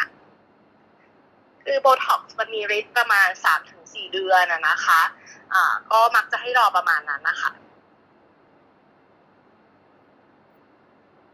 แอบถามในเรื่องของผลข้างเคียงอื่น ๆ ค่ะ เช่นตะกี้ที่บอกคือมีในเรื่องของเปลือกตาหลับไม่สนิท บางคนก็เห็นเหมือนกับขอบตามันเปิดขึ้นด้วยอะไรแบบนี้ค่ะ เลยอยากจะรู้ว่าในการผ่าตัดตาเนี่ยมันมีผลข้างเคียงอะไรอีกบ้างที่อ๋อเราควรจะต้องรู้ค่ะ ได้ค่ะ ก็ต้องบอกว่าการผ่าตัดเปลือกตาเนี่ยเอ่ออย่างที่จะพบบ่อยเลยนะคะ อันนี้คือคือเป็นคนคนคนไข้ของหมอก็ก็มีบ้างเหมือนกันนะคะ หลังผ่าก็คือเอ่อตาแห้งอาการตาแห้งเนื่องจากว่าเวลาเปลือกตาบวมอะไรอย่างเงี้ยค่ะ แล้วก็เอ่ออย่างโดยเฉพาะถ้าผ่าตัด กระชับกล้ามเนื้อตาให้ลืมตาได้มากขึ้นเนี่ย อันเนี้ยมันก็มีโอกาสที่จะหลับตาไม่สนิทนิดนึงหลังผ่านะคะ ซึ่งอันนี้อาการจะค่อยๆดีขึ้นประมาณ 2-3 เดือนหลังผ่าเรียก็ต้องอแนะนำคนไข้ว่าอาจจะต้องใช้น้ำตาเทียมเยอะหน่อยนะคะ ช่วงหลังผ่าแรกๆนะคะแล้วอาการมันก็จะค่อยๆดีขึ้นเอง แต่ในกรณีที่ที่ที่เจอเป็นว่าไม่ใช่คนไข้ตัวเองเท่าไหร่แต่ว่าเป็นคนไข้ของของที่ทำจากที่อื่นมาแล้วแล้วหมายถึงว่าหลับตาไม่สนิท มากๆ อย่างเช่นเกินหนึ่งถึงสองมิลอย่างเงี้ยค่ะ อันนั้นคือส่วนใหญ่มากจะเกิดจากการที่แบบตัดหนังที่เปลือกตาออกเยอะไป คือเหลือหนังน้อยอะค่ะ มันก็เลยทำให้หลับตาไม่สนิท แล้วก็ตาแห้งมาก บางคนนี่คือแบบกระจกตาเป็นรอยเลยอะค่ะ เพราะว่าจากการที่หลับตาไม่สนิทนะคะ แล้วก็บางคนก็จะมาด้วยอาการแบบขอบเปลือกตาปลิ้นนะคะอันนี้ก็อาจจะเกิดจากการที่เวลาเรา พลิกชั้นตาหมายถึงว่าเย็บด้วยไหมนะคะเพื่อที่ทำให้เกิดชั้นตาขึ้นเนี่ยเราเย็บเราดึงหนังส่วนที่เป็นใต้ต่อตรงชั้นตาขึ้นมาสูงเกินไป มันก็ทำให้ไอ้ขอบเปลือกตาของเราค่ะ มันมันเหมือนแบบปลิ้นออกมานิดนึง คือขนตามันก็จะเชิดขึ้นมากกว่าปกติอะไรอย่างเงี้ยค่ะ พวกนี้มักจะ คือต้องดูกับว่าทำมานานหรือยังสมมติว่าถ้าเกิดเป็นช่วงแรกๆบางทีก็ให้คนไข้รอดูอาการไปก่อนเพราะว่าบางทีพอยุบบวมยุบอะไรมันก็จะค่อย ๆ ดีขึ้นนะนะคะ แต่ว่าถ้าเกิดแบบสามเดือนหกเดือนผ่านไปแล้วเนี่ยแล้วมันยังปิ้นอยู่อันนี้ก็อาจจะต้องบอกว่ามันคงไม่ได้จะกลับมาเหมือนเดิม และอาจจะต้องมาผ่าตัด ถ้าเกิดต้องการแก้ก็คือผ่าตัดเอ่อ แก้ร่นเอาตัวหนังตรงนั้นลงมาให้มันไม่ไม่ปิ้นนะคะแต่พวกนี้บางทีก็ผายากเหมือนกัน ถ้าเกิดมันมีแบบทางผืดเยอะนะคะ นี่ก็อาจจะไม่ได้สามารถการันตีผลที่จะผ่านแก้ได้ร้อยเปอร์เซ็นต์ก็ต้องคุยกับคนไข้ไว้ก่อนนะคะขอบคุณมากเลยค่ะเรียกได้ว่าถ้าเกิดว่าเราจะทำอะไรกับตาเนี่ยเราจะต้องคิดเยอะๆเพราะว่าถ้าเกิดว่าหนังตาเราไม่เหลือที่จะให้ผ่านแล้วอาจจะต้องใช้เนื้อเยื่อส่วนอื่นๆอย่างที่คุณหมอบอกมาปะซึ่งมันอาจจะไม่สวย ซึ่งสิ่งนี้อาจจะต้องทำกันบ้าน นิดนึงนะคะ แล้วก็ก่อนที่เราจะไปเริ่มเปิดให้ถามนะคะ ตอนนี้คือทุกคนสามารถยกมือขึ้นมาถามในเรื่องการทำตาได้เลยนะคะ แล้วก็ทุกคนสามารถกด follow คุณหมอทั้ง 3 ท่านไว้ได้นะ คุณหมอสุรวลัยคุณหมอพิมพ์ขวัญแล้วก็คุณหมอรังสีมานะคะ แล้วก็อย่าลืมกด follow ครับรู้แล้วยังไว้นะคะ จะได้กลับมาพบกับสาระดีๆกับความงามเพื่อชะลอวัยกันอีกนะคะ ก็ตอนนี้ก็คือมีหนึ่งท่านที่ขึ้นมานะ คือคุณว่านน้ำค่ะเปิดไมค์ถามคุณหมอได้เลยค่ะ สวัสดีค่ะ สวัสดีค่ะว่า จริงๆ วันนี้ไม่เชิงไม่เชิงมาถามคำถามนะคะ เรียกว่ามาขอแบ่งปันประสบการณ์ดีกว่า เพราะว่าเคยทำตาที่ไอสกายเหมือนกันหลายปีแล้ว แล้วก็รู้สึกพอใจกับผลที่ได้มาก ก็คือเอ่อผ่านไปหลายปีแล้วเนี่ย แต่ว่าตอนนั้นทำพร้อมกันค่ะ เป็นตากับจมูก แต่ว่าผลที่ได้เนี่ย ก็ต้องพูดก็ต้องพูดกันชัดเจนเลยว่าแบบพอใจมาก เพราะว่าหลายปีแล้วก็ยังโอเคอยู่ยังดีอยู่ แล้วก็แผลหายไวด้วย ตรงนี้เนี่ยเอ่อขอยกให้เป็นความดีของคุณหมอด้วย เพราะว่าส่วนตัวเราเชื่อว่าเอ่อการผ่าตัดทุกอย่างเนี่ย ถ้าผมว่าเป็นหมอที่ชำนาญเนี่ย มันจะทำให้แผลหายไวแผลมันสามารถประสานแล้วก็หายไวได้ด้วย แล้วก็อีกอย่างหนึ่ง ที่อยากจะฝากไว้ ตอนนั้นที่ทำตาเนี่ย เพราะว่าเป็นคนที่ไขมันเปลือกตาเยอะนะคะ แล้วก็เวลาแต่งหน้าหรือทำอะไรก็ตามแต่ตาม ก็จะดูตุยๆอะไรเงี้ยสองชั้นก็ไม่ชัดตอนนั้นก็เลยเตัดสินใจทำที่ไอสกายนะคะ ก็อยากจะฝากไว้สำหรับคนที่เริ่มขึ้นเลขสีแล้ว แล้วอาจจะรู้สึกว่าเออหน้าตาเราไม่เฟรชเหมือนแต่ก่อนอะไรอย่างเงี้ยหรือว่าถ้าว่าเป็นคนที่มีไขมันตรงเปลือกตาอะไรอย่างเงี้ยซึ่งมันก็เป็นอะไรที่ต่อให้คุณออกกำลังกายให้ตายไง มันก็ลดไม่ได้หรอก ถ้าผัวกำลังมองหาที่ที่จะมาทำตาเพื่อในส่วนนี้อยู่เนี่ย สิ่งหนึ่งที่สำคัญไม่แพ้เรื่อง เอ่อคือเรื่อง คือเข้าใจแหรอว่าทุกคนน่ะอยากทำในที่ที่เรารู้สึกว่าราคามันรับได้ แต่เนื่องจากมันเป็นเรื่องของดวงตายด้วยเนี่ยว่าอยากจะฝากว่า อย่างที่คุณหมอพิมขวัญคุณหมอดังนีมาพูดไป หรือว่าคุณหมอออนพูดไปเมื่อกี้ค่ะ ตาเนี่ยมันเป็นอะไรที่ถ้าผมว่าทำไปแล้วมันมันแก้ยากมาก เพราะฉะนั้นเนี่ยอย่า อย่าเสียน้อยเสียยากเสียมากเสียง่าย ถ้าจะทำที่อยากจะให้ศึกษาเปรียบเทียบหลายๆเจ้า แล้วอย่าใช้ราคาเป็นตัวหลักในการชี้ว่าอุ้ยที่นี่แพงไปไม่โอดีไม่เอาดีกว่า ที่นี่ให้ส่วนลดเยอะกว่าอะไรเงี้ยคือบางอย่างเราบางอย่างเราประหยัดได้ แต่กับสิ่งที่มันเกี่ยวข้องกับอะไรที่เป็นอยู่บนหน้าเรา โดยเฉพาะยิ่งเป็นดวงตาที่มันไม่สามารถแก้ไขคืนได้เนี่ย อยากจะให้ศึกษากันให้ดีๆอะค่ะ แล้วก็อีกอย่างที่ว่าว่ามีความสำคัญไม่แพ้ความเชี่ยวชาญของคุณหมอเลยก็คือ รสนิยม พอพูดถึงรสนิยมแล้วเนี่ย อาจจะรู้สึกว่าแบบมันมันพูดยากนะ จะมาบอกว่าหมอคนนี้มีรสนิยมไหมหรือหมอคนนี้อะไรยังไงไหมมันอยู่ที่การที่เวลาเราคุยกันแล้วมันคลิกกันด้วยหรือเปล่าอะค่ะ อย่างเช่นเกิดว่านบอกว่า อยากได้ตาสองชั้นที่ดูเป็นธรรมชาติโอ้โหแน่นอนเลยว่าธรรมชาติของว่านอาจจะไม่ใช่ธรรมชาติของหมอก็ได้ เราก็ต้องมีรูปตัวอย่างหรือว่ามีเออะไรที่จะไปคุยกันกับคุณหมอให้ให้ชัดเจนว่าแบบเออเนี่ยนะคะ นี่คือธรรมชาติแบบที่ว่านอยากได้ แบบเอ๊ะถ้ารูปนี้มันจะว่านว่ามันไม่ค่อยธรรมชาติแล้วเท่าไหร่อะไรอย่างเงี้ยก็เป็นความชัดเจนที่ ควรจะคุยกับคุณหมอกันให้ดีก่อน แล้วก็การดูแลรักษาตัวเองหลังจากผ่าตัดแล้วเนี่ยก็สำคัญเอ่อแต่ละคนจะมีความเซนซิทีฟกับอาหารแต่ละอย่างแตกต่างกันไปนะคะ ก็อันนี้อันนี้ก็แล้วแต่ละกันเอ่อการดูแลแผลสำคัญมากนะคะ เพราะว่าถ้ามันอักเสบหรืออะไรขึ้นมาเนี่ยมีผลกระทบยาวแน่นอนแต่ของว่านี่แบบ บอกตรงๆเลยว่าประทับใจจริงๆ เพราะว่าหลังจากนั้นแบบเออเจ็ดวันมั้งคะที่ไปตัดไหม แล้วก็ ดูแทบไม่ออกเลยว่าไปไปทำตาพร้อมไปทำจมูกมา ค่ะก็ตรงนี้ก็เป็นประสบการณ์ที่อยากจะฝากให้กับทางผู้ฟังไว้ค่ะ ขอบคุณมากเลยนะคะแอบถามเพิ่มเติมนิดนึงว่าวิธีการเลือกหมอหรือว่าก่อนที่จะ เอ่อเรียกว่าอะไรไปทำตาอย่างเงี้ยคุณว่านนะมีความมีมีการแบบ search หาข้อมูลยังไงบ้างเพราะเอิร์กต้องบอกก่อนว่าตอนนี้เอิร์กก็กำลังพิจารณาเรื่องของการทำตาอยู่อยากได้ไอเดียจากคนที่เคยทำตามาแล้วว่า เราเฟ้นหาในเรื่องของหมอหรือว่าในเรื่องของการที่จะหาคลินิกเนี่ยเราเราคิดยังไงคะขอบคุณค่ะค่ะ ของว่านนะคะ เนื่องจากว่าเป็นคนที่หาข้อมูลค่อนข้างเยอะ แล้วก็ ถามว่าจริง ๆ แล้วตอนนั้นมีมีดูตัวเลือกที่จะไปผ่าต่างประเทศไหมเพราะสมัยนั้นมันก็ยังยังไม่ใช่ช่วงนี้อะเนาะที่มีโควิดแล้วเดินทางไปไหนมาไหนไม่ได้อะไรอย่างเงี้ย แต่อาจจะด้วยความโชคดีที่ว่าเอ่อว่านรู้จักคนในวงการเอสเตติกเนี่ยค่อนข้างเยอะแล้วก็บางอย่างอาจจะเล่าในที่สาธารณะไม่ได้ แต่ว่าก็ได้ได้ได้ได้เห็นเคสมาเยอะแล้วกันสำหรับคนที่ไปทำ ที่ต่างประเทศแล้วอกหักกลับมาแล้วอาจจะแก้ยากกว่าเดิม หรืออะไรอะไรยังไงก็ตามแต่คือ คือสำหรับสำหรับว่าเนี่ย มันไม่ใช่ว่า หมอที่ต่างประเทศจะเก่งกว่าเสมอไป ซึ่งบางทีเนี่ยด้วยผิวพรรณของเขาที่ต่างกับเรา แล้วก็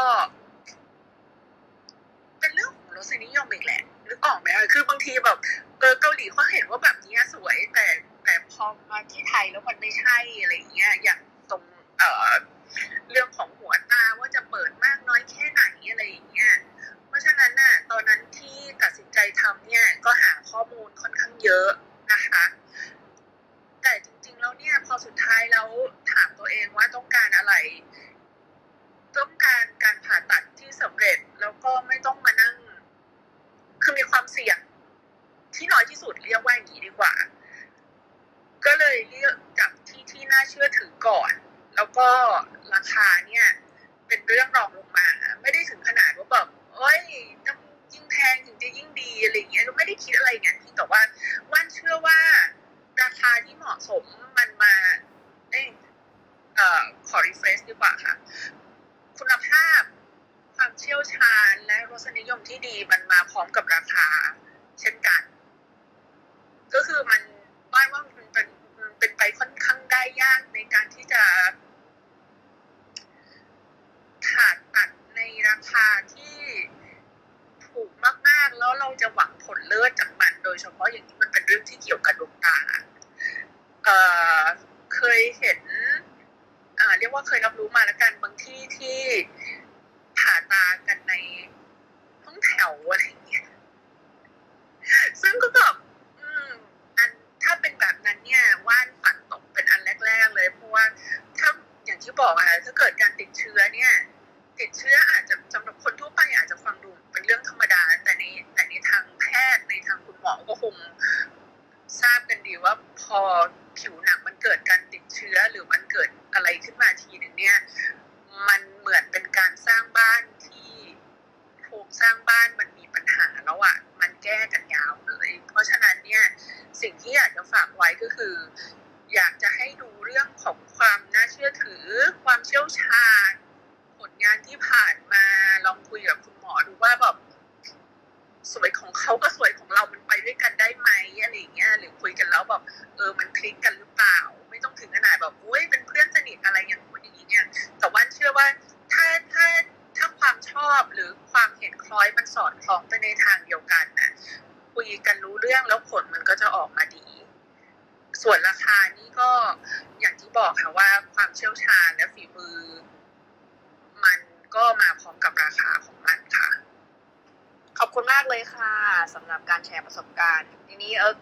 ถามคุณหมอพิมพ์ขวัญนิดนึง ด้วยความที่เอิร์กยังไม่ถึงขนาดเข้าวงการนะแล้วก็กำลัง plan อยู่ด้วยความที่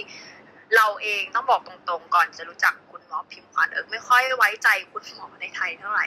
ในการทำตา อันนี้พูดจากใจนะ เพราะรู้สึกว่ามันเหมือนทำให้คนตาดูแบบว่าเหมือนง่วงตลอดเวลา แต่ว่าอาจจะไม่ใช่ทุกหมอก็ได้นะคะ แต่ว่านี่ดูเท่าที่ดูแบบหลายๆเคส มันก็จะมีเรื่องเปลือกตาปิ้นด้วย ก็เลยเหมือนกับปักธงไว้ว่าถ้าจะทำไม่ใช่ถ้าจะทำจริง ๆ แพลนไว้แล้วว่า อยากไปทำที่เกาหลีอยากจะถามว่าเออก็เชื่อว่าคุณหมอพิมพ์ขวัญจะต้องมีเพื่อนหลายชาติแน่ๆอยากจะรู้ว่าการทำที่เกาหลีอะความ ผลงานละกันว่ามันต่างกับที่ไทยอย่างไรหรือความเป็นจริง แล้วมันไม่เกี่ยวกันเลยวิธีการแบบ แนะนำวิธีการเลือกแพทย์ในการทำตา ให้ให้ให้ให้แบบผู้ชมฟังหน่อยได้ไหมคะ เชิญคุณหมอค่ะ จริง ๆ ที่คุณวันนามวันวันนามใช่ไหมคะไม่แน่ใจว่าว่านน้ำค่ะขอโทษทีว่านเอาว่านน้ำค่ะขอโทษค่ะเอ่อว่านน้ำพูดมาจริงๆก็ก็ต้องบอกเป็นข้อแนะนำที่ดีมากๆสำหรับคนที่คิดอยากจะทำตานะคะ เพราะว่า จริงๆคุณหมอแต่ละคนเนี่ยฝีมือประสบการณ์ สไตล์นะคะต้องบอกว่าหมอหมอที่ทำเปลือกตาหรือว่าผ่าตัดทำตาสองชั้นหรือถูกใกล้ตาเนี่ยแต่ละคนก็จะมีเทคนิคในการทำไม่เหมือนกันสักทีเดียว อย่างที่บอกว่าที่คุณเอิร์ธบอกว่าเนี่ยไปเกาหลีมาเขาบอกมีเป็นร้อยวิธี จริงๆก็คือมันเป็นเทคนิคของแต่ละวิธีที่พูดรวมๆกันนะคะที่มันจะไม่เหมือนกันเล็ก ๆ น้อยๆสักทีเดียวนะคะดังนั้นเวลาเราจะหา ว่าจะทำกับใครเนี่ย จริงๆก็ควรจะต้องดูหลาย ๆ อย่างหนึ่งก็คือต้องดูความต้องการของเราก่อนว่าเราต้องการอะไรเนาะคือคนไข้บางคนบอกหมอมาบอกมามาหาหมอแล้วบอกว่าอยากได้ตาสายฝอค่ะแต่ก็คือจริงๆโครงหน้าเขาไม่ให้เลยอย่างเงี้ยเราก็ต้องพูดกับเขาไปตรงๆว่าไอ้ที่คุณต้องการสายฝอของคุณเนี่ยหมายถึงว่าชั้นตาสูงๆใช่ไหมอะไรเงี้ย คือจริง ๆแล้ว เราก็ต้องแบบแนะนำสิ่งที่เป็นไปได้ และเหมาะสมกับคนไข้ให้ในในสายตาของเราอะนะคะ ให้เขาเฟังเวลาเราแนะนำคนไข้อะไรเงี้ยค่ะ แล้วก็คือคุณหมอที่เอ่อเก่งจริงๆที่ต้องบอกว่าต้องเป็นคุณหมอที่สามารถแก้คอมพลิเคชันที่เกิดขึ้นได้จากการทำตา คือถ้าทำเป็นอย่างเดียว แต่ว่าพอเกิดคอมพลิเคชันหรือภาวะแทรกซ้อนขึ้นเนี่ยแล้วแก้ไม่ได้เนี่ยอันเนี้ยจริงๆไม่แนะนำนะคะ เพราะว่า บางทีเนี่ยเราก็ไม่รู้ว่า เออ ที่ทำไปแล้วมันมีปัญหาสักกี่เคสอย่างเงี้ยค่ะ อันนี้ก็ต้องต้องสอบถามเขาดีๆ หรือว่าแบบเออดูผลงานของเขาด้วยอะไรเงี้ยนะคะ อย่างถ้าเกิดเทียบระหว่างไทยกับเกาหลี จริง ๆ อันนี้ต้องบอกว่าส่วนตัวเนี่ยไม่ได้คิดว่าเออคือคือคือรู้จักคุณหมอไทยหลายท่านที่ฝีมือดีและผลงานดีแล้วก็ทำออกมาสวยไม่แพ้หมอเกาหลีเลย ก็เลยก็เลยต้องบอกว่าถ้าเทียบกันไม่ได้คิดว่าประเทศเป็นปัจจัยหลัก คือไปหาหมอเกาหลี แต่ว่าถ้าเป็นหมอเกาหลีที่ไม่เชี่ยวชาญ ก็อาจจะมีปัญหาได้เช่นเดียวกันนะคะ แต่หมอเกาหลีที่เชี่ยวชาญเขาก็มีอยู่เหมือนกัน อันนี้ก็คือเป็นขึ้นอยู่กับคุณหมอมากกว่าขึ้นกับประเทศค่ะอันนี้คิดว่าจะแนะนำอย่างนี้ดีกว่านะคะ ขออนุญาตเสริมคุณหมอพิมพ์ขวัญนิดนึงนะคะ เผื่อเผื่อเอิร์กเอิร์กจะได้เอ่อเอาไปพิจารณาต่อด้วย แล้วก็อยากจะฝากถึงคนที่คนฟังทางบ้านด้วยนะคะเอ่อทุกวันเนี้ยอันนี้ขอสวมจิตวิญญาณคนสอนเรื่อง digital marketing นิดนึงทุกวันนี้เราตกอยู่ในแวดล้อมของการตลาด เพราะฉะนั้นเนี่ย อาจจะต้องระวังให้ดีว่าบางอย่าง มันอาจจะมาพร้อมการตลาดเช่นกัน วันเชื่อว่าหมอเกาหลีที่ดีที่ทำแล้วสวยก็มี แต่ก่อนเขาก็จะมีโจ๊กกันที่บอกว่าถ้าทำคอ ถ้าทำตั้งแต่คอลงมาเนี่ย คือแบบพวกเซ็กซ์เชนจ์หรือว่าทำหน้าอกอะไรเงี้ยต้องที่ไทย แต่ถ้าหัวจากคอขึ้นไปเนี่ยต้องไปทำที่เกาหลีถึงจะออกมาดีอะไรอย่างเงี้ย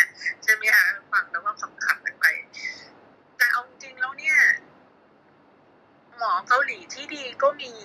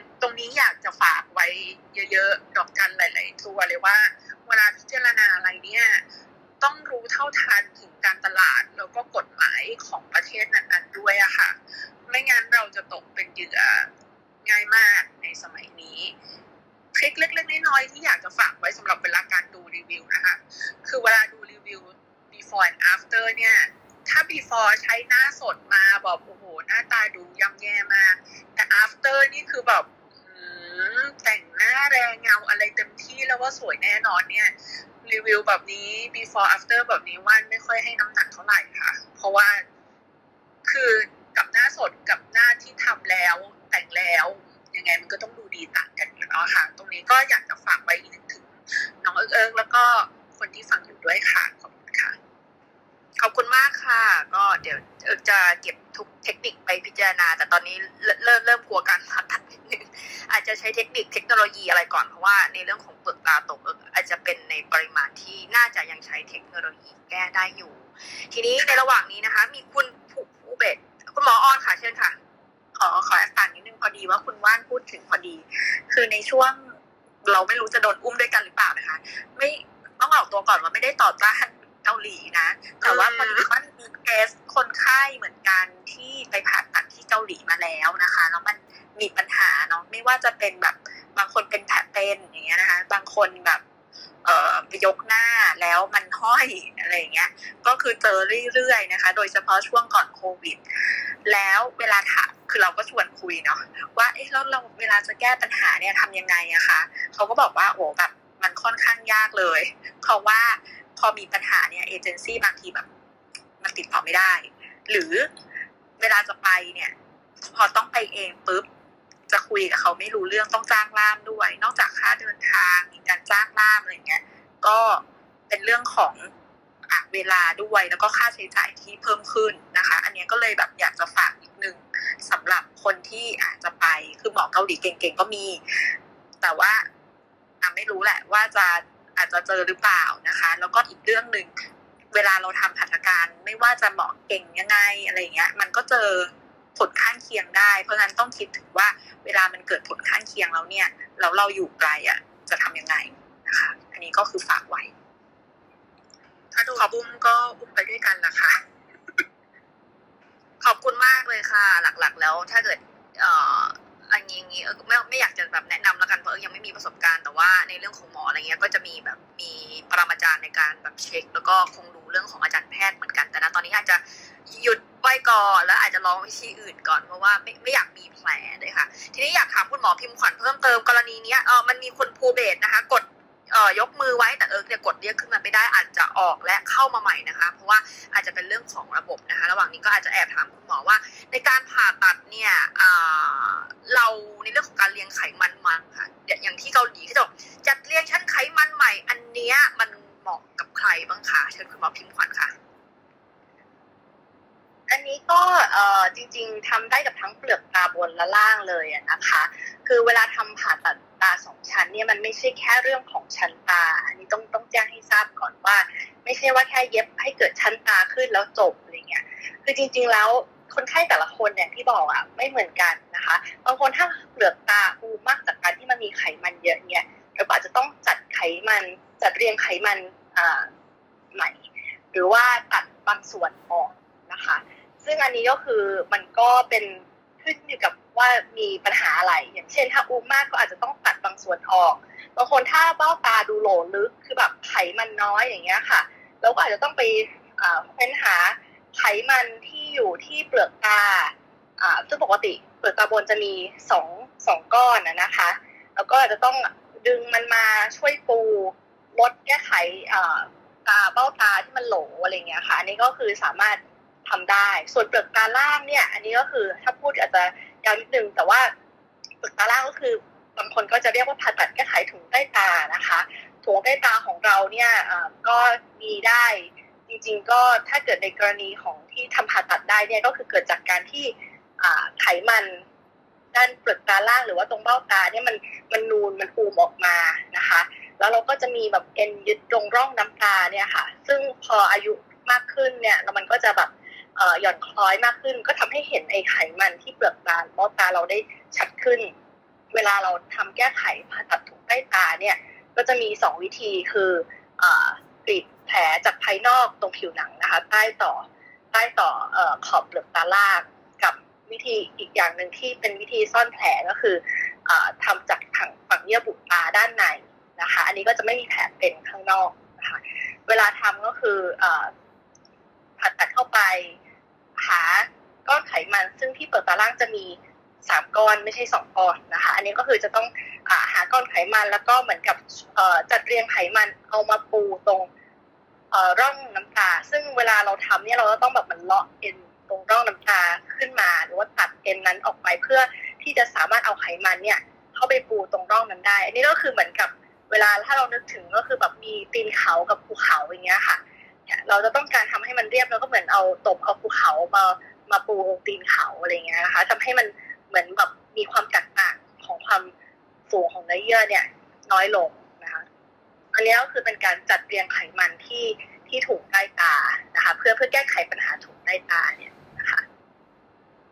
อันนี้แอบถามนิดนึงค่ะตะกี้ฟังแล้วไปสะดุดตรงที่ว่า ถ้าเรามีกรณีเบ้าตาโหลลึกเนี่ย แล้วเราเปลือกตาด้านบนอูม เราสามารถใช้ไขมันเปลือกตาด้านบน เอามาวางที่เปลือกตาล่างได้ด้วยเหรอคะเอ่อก็คือเคยได้ยินว่ามีคนทำนะคะ ถ้าเกิดเปลือกตาโหลลึกข้างล่างใช่ไหมคะ แล้วจะเอาเปลือกตาบนมาไว้ข้างล่างอย่างเงี้ย คือใช่ค่ะคือส่วนใหญ่เอ่อส่วนใหญ่เนี่ย ถ้าในกรณีนั้นมันเป็นเขาเรียกว่าเป็น fat transfer คือเราเอาไขมันจากที่หนึ่ง มาไว้อีกที่หนึ่งอันนั้นอะถามว่าทำได้ไหมทำได้ แต่ว่าโอกาสที่ก้อนไขมันนั้นมันจะเอ่อ survive หรือว่ามีชีวิตอยู่รอดไปเนี่ยก็น้อยลง เพราะว่ามันไม่มีเลือดหลอดเลือดมาเลี้ยงอะนะคะเนื่องจากว่าเราตัดขาดออกมาเลยใช่ไหมอ่าดังนั้นมันส่วนใหญ่พวกนั้นเนี่ยมักจะยุบลงไป กือบห้าสิบเปอร์เซ็นหลังผ่าบางคนนี่หายไปเลยนะคะแบบสามเดือนผ่านไปหกเดือนผ่านไปอย่างเงี้ยแต่ว่าการที่เราเอาไขมันที่เปลือกตาล่างเอง ซึ่งมันมีอยู่ตรงนั้นอยู่แล้วอะค่ะ มาจัดเรียงใหม่ คือไม่ได้ตัดให้มันขาดออกมาจากหลอดเลือดที่มันมาเลี้ยงมันนะคะ มันก็จะยังสามารถมีชีวิตอยู่ได้ แล้วมันก็ทำหน้าที่เหมือนฟิลเลอร์ค่ะ สารเติมเต็มของเราที่บางคนที่ชอบไปฉีดฟิลเลอร์ที่ตัวร่องน้ำ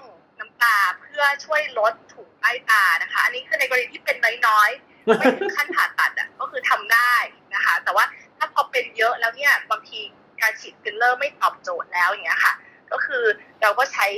ไขมันที่เปลือกตาล่างของเราเนี่ยมาเป็นฟิลเลอร์แทน อันนี้มันก็จะอยู่ได้ถาวรกว่า ตัวสารเติมเต็มนะคะ หมายความว่า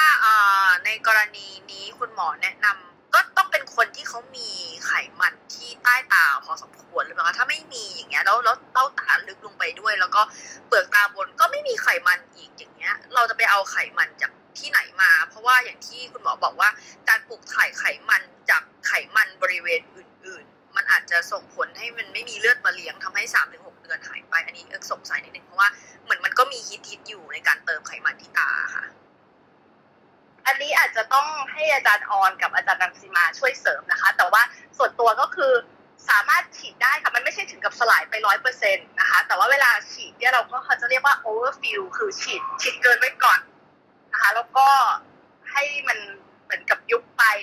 บางส่วนจนกระทั่งถึงส่วนที่เราพอใจ แต่อันนี้ก็คือเวลาเราคุยกับคนไข้เราก็ต้องคุยไว้ก่อนว่าเออช่วงแรกๆมันจะบวมหน่อยนะอะไรเงี้ยค่ะ แล้วก็คือไขมันพอมันยุบแล้วมันก็อาจจะค่อยเข้าที่ทีหลัง ค่ะ แต่ก็คืออันนี้คือบางคนก็คือจะไปเอาไขมันจากภูหรือต้นขาอะไรเงี้ยค่ะ มาปั่นเป็นแบบโมเลกุลเล็กๆอ่าเป็นไม่ใช่เป็นก้อนไขมันแต่ว่าเป็นเหมือนเม็ดไขมันเล็กๆอะค่ะ แล้วก็มาฉีดแทนฟิลเลอร์ ได้เช่นเดียวกันตรงบริเวณร่องน้ำตานะคะ แต่ว่าเวลาฉีดพวกนี้ไม่ว่าจะเป็นฟิลเลอร์ หรือไขมันก็ต้องระวังภาวะแทรกซ้อนที่เกิดขึ้นถ้า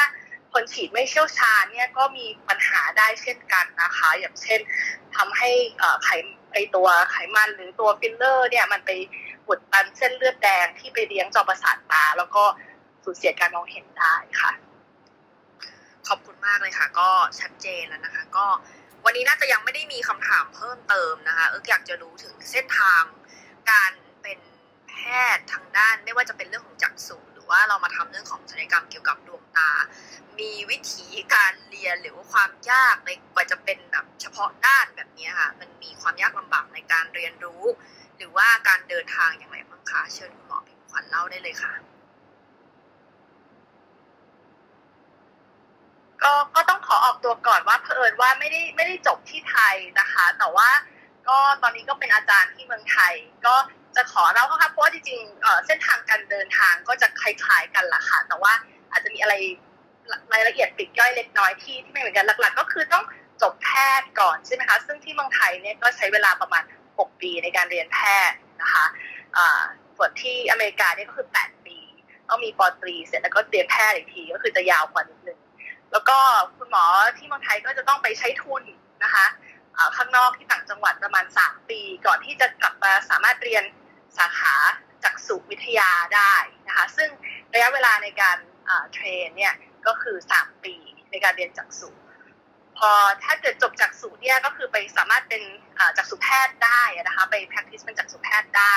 แต่ก็จะมีจักษุแพทย์บางท่าน หรือหลาย ๆ ท่านที่อาจจะสนใจอยากเรียนต่อยอดเฉพาะทาง หรือที่ภาษาหมอเรียกว่า fellowship นะคะ ก็อันนี้ก็ที่เมืองไทยตอนนี้ก็คือจะมีระยะเวลาในการเทรนนิ่ง fellowship ต่อยประมาณ 1-2 ปี ในการที่จะเป็นหมอเฉพาะทางด้านศัลยกรรมจักษุตกแต่งและเสริมสร้างอะค่ะ ซึ่งก็คือทำทั้งเรื่องเปลือกตา เบ้าตา และก็ท่อน้ำตานะคะ ก็คือไม่ไม่ใช่แค่ทำเรื่องแบบความสวยงามอย่างเดียว แต่ก็คือแก้ไขปัญหาอย่างอื่นๆด้วย ไม่ว่าจะเป็นตาโปน เปลือกตาปลิ้นหรือแตกออกม้วนเข้าในอะไรเงี้ยค่ะ หรือว่าท่อน้ำตาอุดตัน อันนี้ก็คือเป็นสิ่งที่แพทย์เฉพาะทางด้านเนี้ย ถ้าจบมาก็คือสามารถผ่าตัดแก้ไขได้ค่ะอย่างจากสุแพทย์ที่เราเคยได้ยินในเมืองไทยอะไรแบบนี้ค่ะ หมายถึงว่าเขาจะมีความเชี่ยวชาญในเรื่องของตา เยอะประมาณที่คุณหมอพิมพ์ขวัญมีหรือเปล่าคะอันนี้ถามแบบเหมือนคนไม่รู้เรื่องอะไรเลย แต่เห็นแบบบางครั้งจากสุแพทย์ก็มารับทำหน้าที่การแบบทำเลเซอร์เลสิกอย่างเงี้ย หรือว่าอาจจะมาแบบทำตาสองชั้น ประมาณนี้ค่ะ เออค่ะอันนี้พี่ช่วยอาจารย์พิมพ์ขวัญตอบดีกว่าเพราะพอดีได้ค่ะคือคือคือถ้าสมมติว่าให้อาจารย์ตอบมันอาจจะเหมือนกับแบบว่า จะพูดไงดีพี่พี่ขอพูดง่ายๆเรื่องระบบการเรียนของหมอแบบนี้ อันที่หนึ่ง หมอทุกคนหลังจากที่จบหกปีเนี่ย เราก็จะเป็นเขาเรียกว่าก็จบเป็นแพทยศาสตร์บัณฑิตถูกไหมคะ ซึ่งแพทยศาสตร์บัณฑิตเนี่ยเราถือว่าทุกคนทำได้ทุกอย่างเอางี้ก่อนถูกไหมทำได้ทุกอย่างรักษาได้หมดทุกโรคโดยที่ไม่ได้มีข้อห้าม เพียงแต่ว่าเราจะทำหรือไม่ใช่ไหมคะคราวนี้พอขยับขึ้นมาเป็นหมอตา อันนี้ถ้าพี่พูดผิดออฟช่วย correct พี่ด้วยนะคะพอมาเป็นหมอตาปั๊บเนี่ยก็จะเหมือนหมอผิวหนังอย่างเงี้ยถ้าจบตาทุนก็จะทำทุกอย่างได้เกี่ยวกับตา ถามว่า ถึงไม่ได้เป็นหมอผ่าตัดศัลยกรรมตกแต่งเสริมสร้างตา คุณจะผ่าตาได้ไหมอะพี่ว่าก็ผ่าได้เพราะคุณได้เรียนมา แต่ถามว่าจะเชี่ยวชาญเหมือนกับหมอที่จบมาทางนี้โดยตรงไหมพี่ก็คิดว่าไม่พี่ว่ามันเป็นคล้ายๆแบบอย่างเงี้ยค่ะ คือคือคือคือหมอบางท่านเนี่ยส่วนใหญ่ถ้าเป็นหมอตาบางคนก็จะเรียนเกี่ยวกับเรื่องเลนบางคนก็เรียนเกี่ยวกับเรื่องเขาเรียกว่าอะไรนะจอม่านตาด้านหลังใช่ไหมคะบางคนก็จะเรียนเรื่องเกี่ยวกับการผ่าตัดก็จะเหมือนอาจารย์พิมพ์ขวัญแบบนี้ค่ะ เพราะฉะนั้น พี่ว่าการเรียนของหมอมันเหมือนกับเป็นขึ้นเป็นสามเหลี่ยมพุ่งขึ้นไปเรื่อยๆถามว่าเรายังทำไอ้พื้นฐานสามเหลี่ยมได้ไหมทำได้ แต่ถ้าหมอบางคนเนี่ยที่เชี่ยวชาญมากๆไปแล้วอะตรงยอดสามเหลี่ยม พี่ว่าเราก็เราก็ไม่ค่อยไปทำตรงตำแหน่งอื่นแล้วล่ะเพราะเราเชี่ยวชาญในส่วนที่เราจะทำมาก พี่ไม่รู้ว่าอันนี้จะพี่พูดถูกไหมนะออฟถูกค่ะอาจารย์ก็คือคือถามว่าคุณหมอตาที่จบแต่จักษุ วิทยาอย่างเดียวคือจบแพทย์ประจำบ้านอย่างเดียวออกไปก็ได้แต่ทำตาสองชั้นน่ะ ก็มีเยอะแยะค่ะที่ที่จริงๆที่ดัง ๆ ตอนนี้หลาย ๆ ท่านก็คือก็คือจบจบจักษุวิทยาอย่างเดียว แต่ว่าไม่ได้เรียนต่อยอดก็มีค่ะ แล้วก็ทำออกมาดีผลงานดีนะคะ อันนี้ไม่ได้ไม่ได้ว่าแบบว่าถ้าไม่ได้เรียนต่อยอดเราจะทำไม่ดีนะ แต่ว่าคือส่วนใหญ่คุณหมอที่เรียนต่อยอดเนี่ยก็จะต้องบอกว่าเราก็จะเจอเคสที่ยากๆ คือไม่ใช่แค่เรื่องของเคสเอ่อทำเรื่องความสวยงาม แต่ก็จะเป็นเคสที่อาจจะมีปัญหาเราต้องมาแก้หรืออะไรอย่างเงี้ยค่ะ ด้วยค่ะ ประมาณนั้นค่ะ ขอบคุณมากเลยค่ะ เอาไว้พิจารณาในเรื่องของการดูเรื่องหมอต่อไปนะคะก็ทีนี้มีคุณเลกดกดขึ้นมาถามคุณเลฉันเปิดไมค์ถามได้เลยค่ะ ค่ะสวัสดีค่ะ คือมีคำถามเกี่ยวกับการดีดสั้นกับดีดยาวอะค่ะพอดีเคยได้ยินมาว่ามีการทำตาสองแบบนี้แล้ว อยากจะรู้ว่ามันต่างกันยังไง แล้วก็ถ้าเกิดว่าเราผีสั้นมาพอดีเคยทำตาแบบผีสั้นมาค่ะ ในอนาคตมันมันจะมีโอกาสตกหรือแบบหลุดอะไรอย่างนี้บ้างไหมคะจริงๆ อันนี้คุณหมอน่าจะตอบไปแล้ว แต่อีกสักรอบหนึ่งก็ได้ค่ะ คุณหมอเชิญค่ะ ได้ค่ะ ก็ก็เรื่องกรีดสั้นกับกรีดยาวเนี่ยนะคะ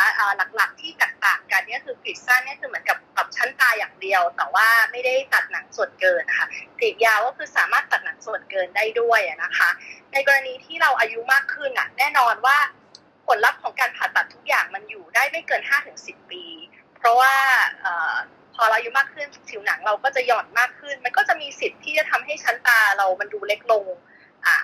มาได้ แล้วก็ถ้าในกรณีนั้นเนี่ย เราก็สามารถไปผ่ากรีดยาวได้ค่ะไม่ไม่ใช่ว่าแบบว่าเคยผ่ากรีดสั้นมาแล้วจะไปผ่ากรีดยาวไม่ได้อะไรเงี้ยนะคะ อันนี้หมอไม่แน่ใจว่าตอบตรงคำถามหรือเปล่าคะคุณเรย์ค่ะตอบตรงค่ะขอบคุณมากค่ะ มีคำถามอื่นเพิ่มเติมไหมคะ คุณเลมีคำถามอื่นเพิ่มเติมไหมคะ ไม่มีแล้วค่ะ ขอบคุณมากมากเลยค่ะ ก็อันนี้ก็เป็นสิ่งที่เพิ่งคิดออกเหมือนกันว่าในความเป็นจริงแล้วการที่เราผ่าตัดเนี่ย มันไม่ใช่ว่ามันจะอยู่ผลไปแบบตลอดชีวิต ดังนั้นการแพลนพวกเนี้ยมันอาจจะต้องคิดนิดนึงโดยเฉพาะในเรื่องของบริเวณดวงตาที่จะต้องตัดหนังตาออกมาด้วยร่วมด้วยนะ ก็อาจจะต้องดูว่าถ้ามันยังไม่ถึงจุดนั้นจริงๆอะเราสามารถใช้วิธีอื่นก่อนได้ไหมเพราะว่าถ้าสมมติเราไปผ่าตัดไปแล้วเนี่ยมันก็มีโอกาสที่เราจะต้องผ่าตัดซ้ำอีกใน5-10ปีอย่างที่คุณ บอกนะคะ แล้วก็ระหว่างนี้นะคะ ใครที่อยู่ในห้องนี้ก็สามารถกดติดตามคุณหมอในแถวสองเลยนะคะ มีทั้งคุณหมอสกินแล้วก็คุณหมอทันตกรรมนะคะ ก็สามารถส่องแล้วกดได้ในแถวสองนะคะก็สำหรับคุณอัธวิทย์ค่ะเชิญเปิดไมค์ถามได้เลยค่ะ ครับผมสวัสดีครับ ถ้าสอบถามเกี่ยวกับเรื่องสายตานี้ได้ไหมครับ เกี่ยวกับได้พวกได้ไหมคะอาจารย์พิมพ์ขวัญได้ไหมครับผมได้ได้ค่ะได้ค่ะ เชิญค่ะครับ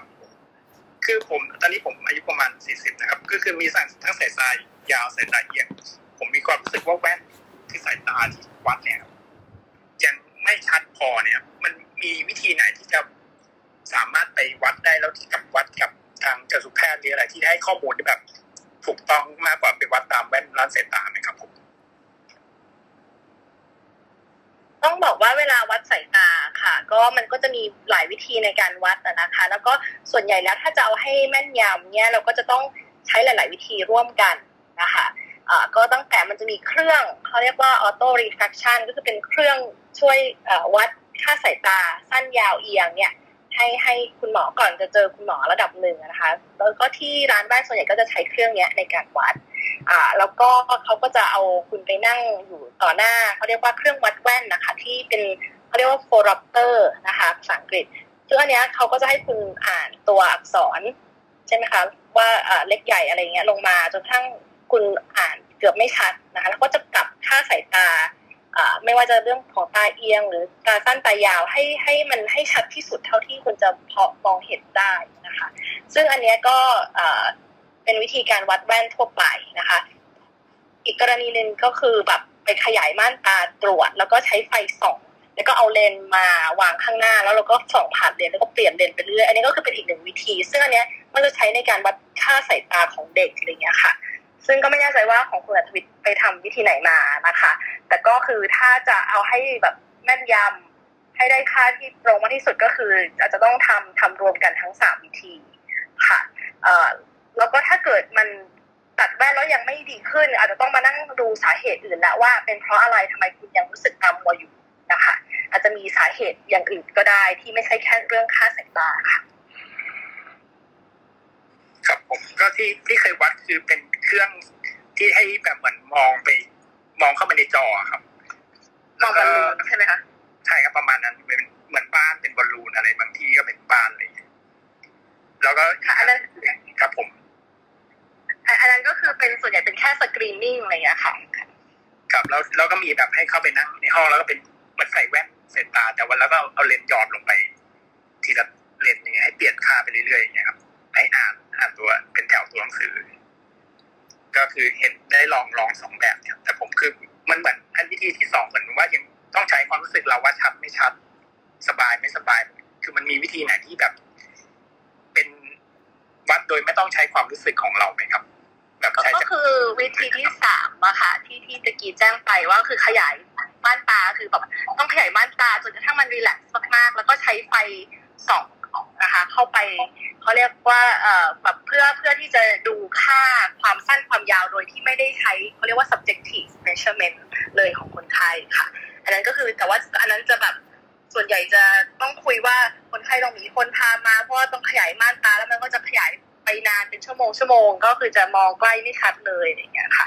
ตามัวได้เป็นวันอย่างเงี้ยค่ะ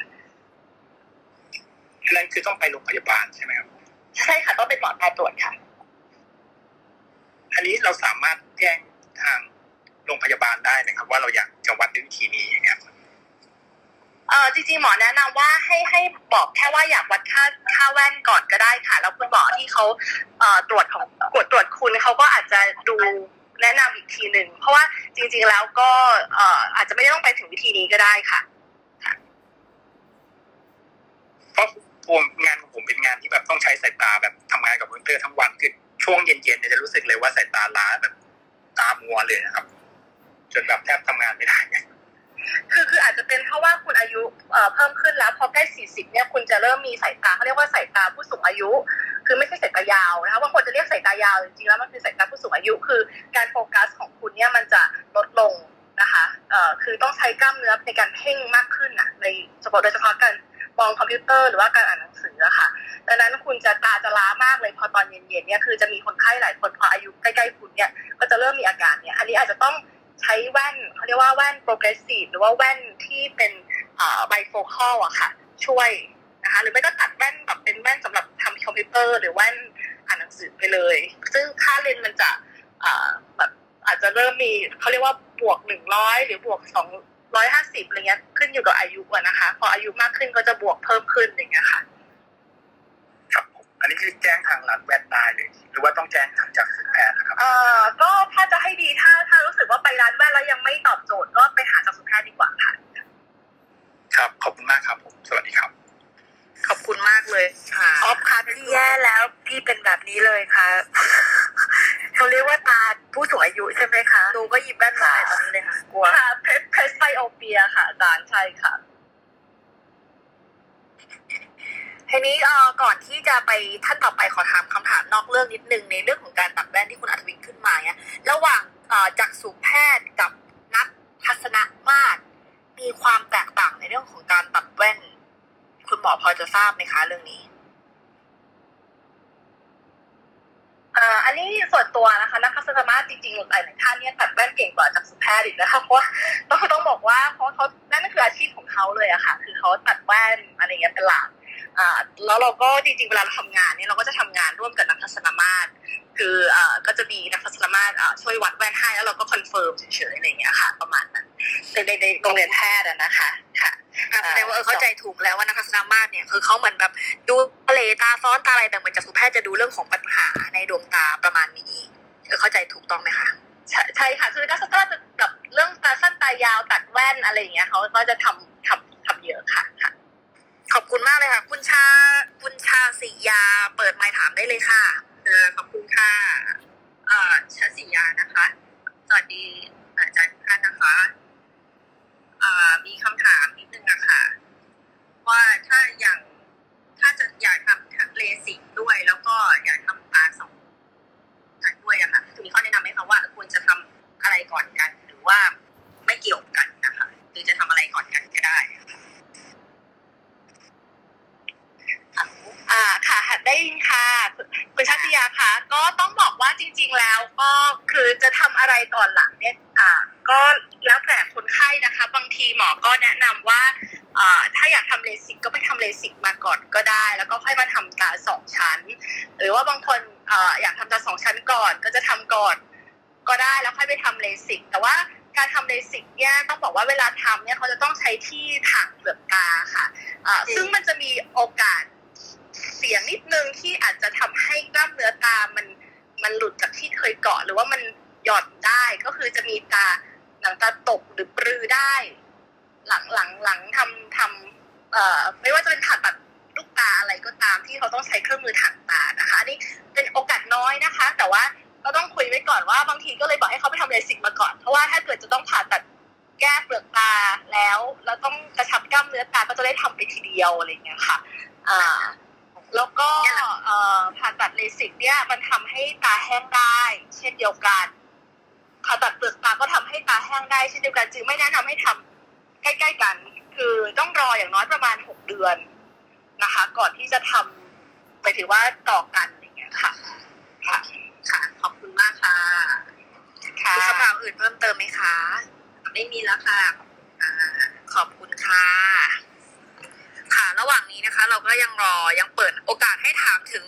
สามทุ่มสี่สิบห้าแล้วกันนะคะ ก็สามารถที่จะกดยกมือกันขึ้นมาได้นะคะ นั้นเอิร์กก็อาจจะขอ recap นิดนึงว่าณวันนี้เนี่ยเราคุยอะไรกันไปบ้างนะคะ หลักๆก็คือจะเป็นเรื่องของการผ่าตัดทำตาสองชั้น และก็การแก้ไขในเรื่องของหนัง ตาตกหรือว่าเปลือกตาหย่อนนังตาหย่อนกับเปลือกตาตกนะคะ ก็วันนี้คุณหมอออนก็มาให้ความรู้เกี่ยวกับผิวรอบดวงตานะคะ ซึ่งก็จะเอ่อเป็น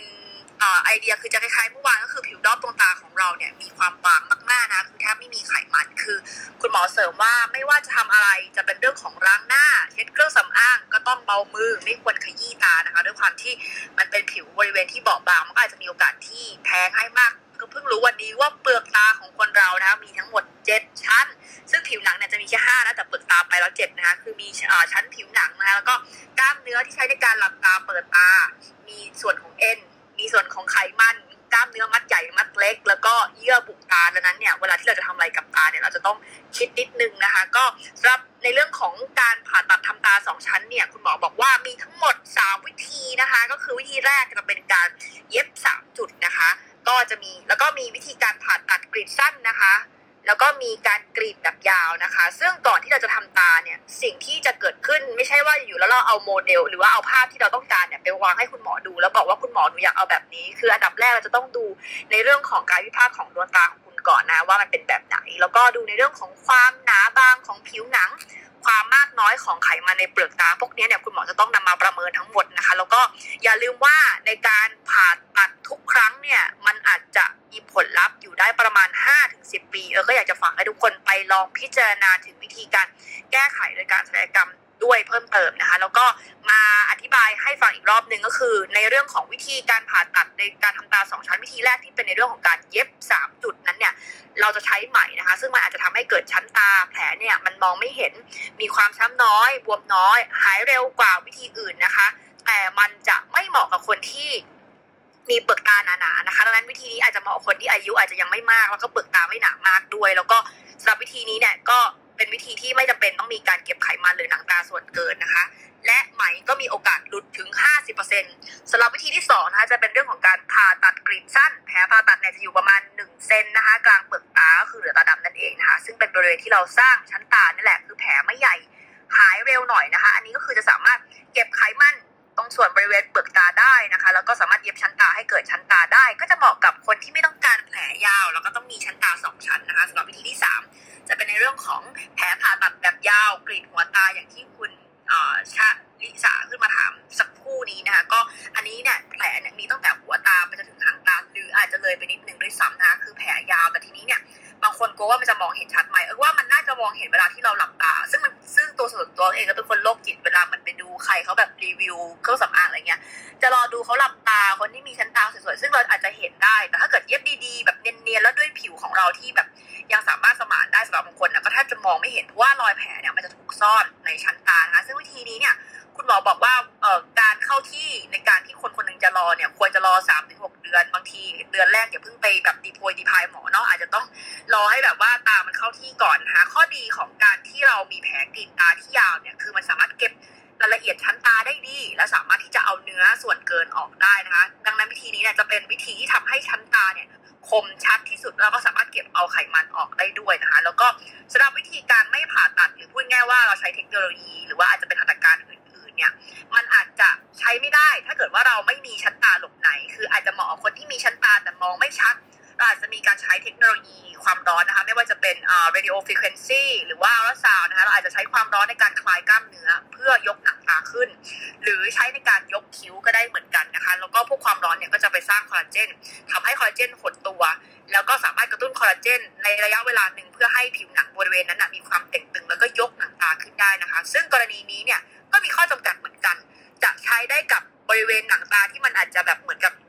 ตาสองชั้นของเราหรือว่าพวกเปลือกตาที่มันคล้อยของเราเนี่ยอาจจะอยู่ในระดับไม่มากนะคะ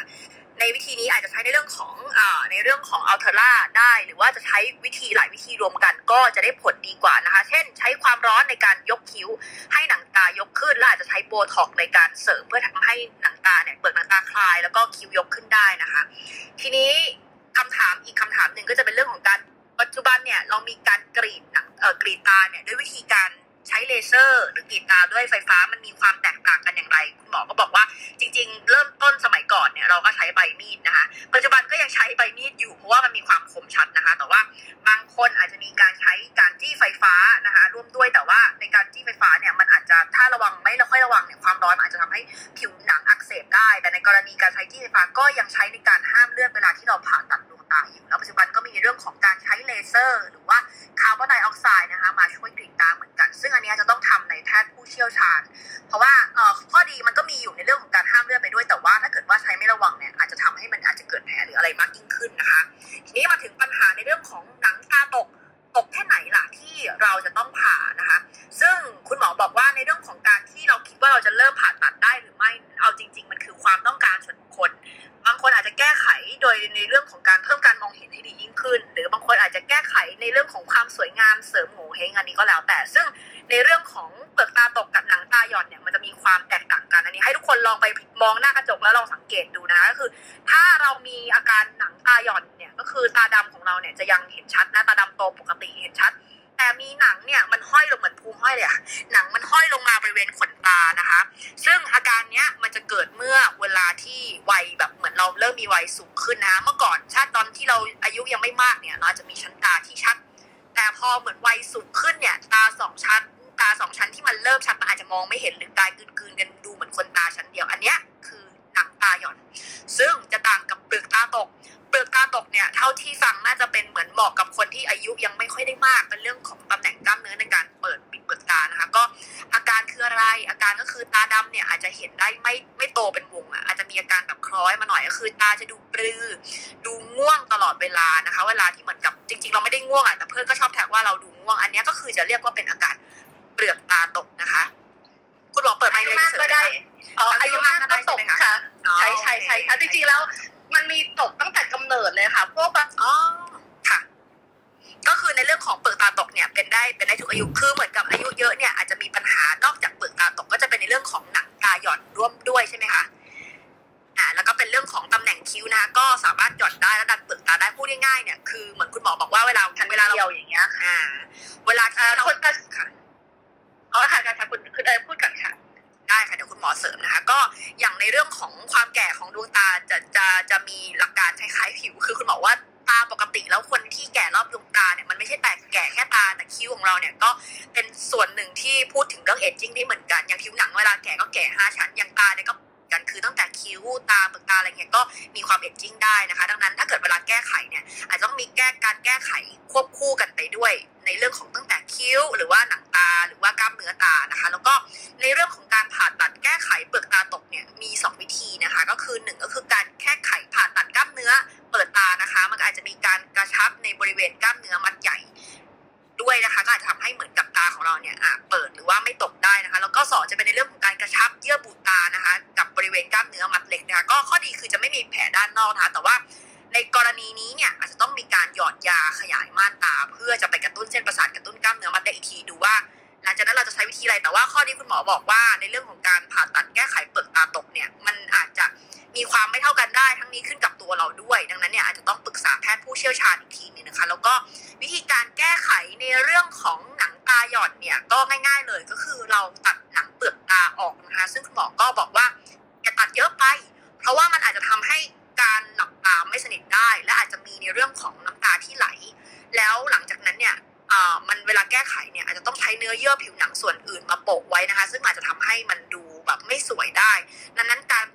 แก้ไขหนังตาหย่อนอย่างเงี้ยอาจจะต้องทำในแพทย์ผู้เชี่ยวชาญ และต้องค่อยๆระมัดระวังในการตัดเนื้อส่วนเกินออกไปนะคะ แล้วก็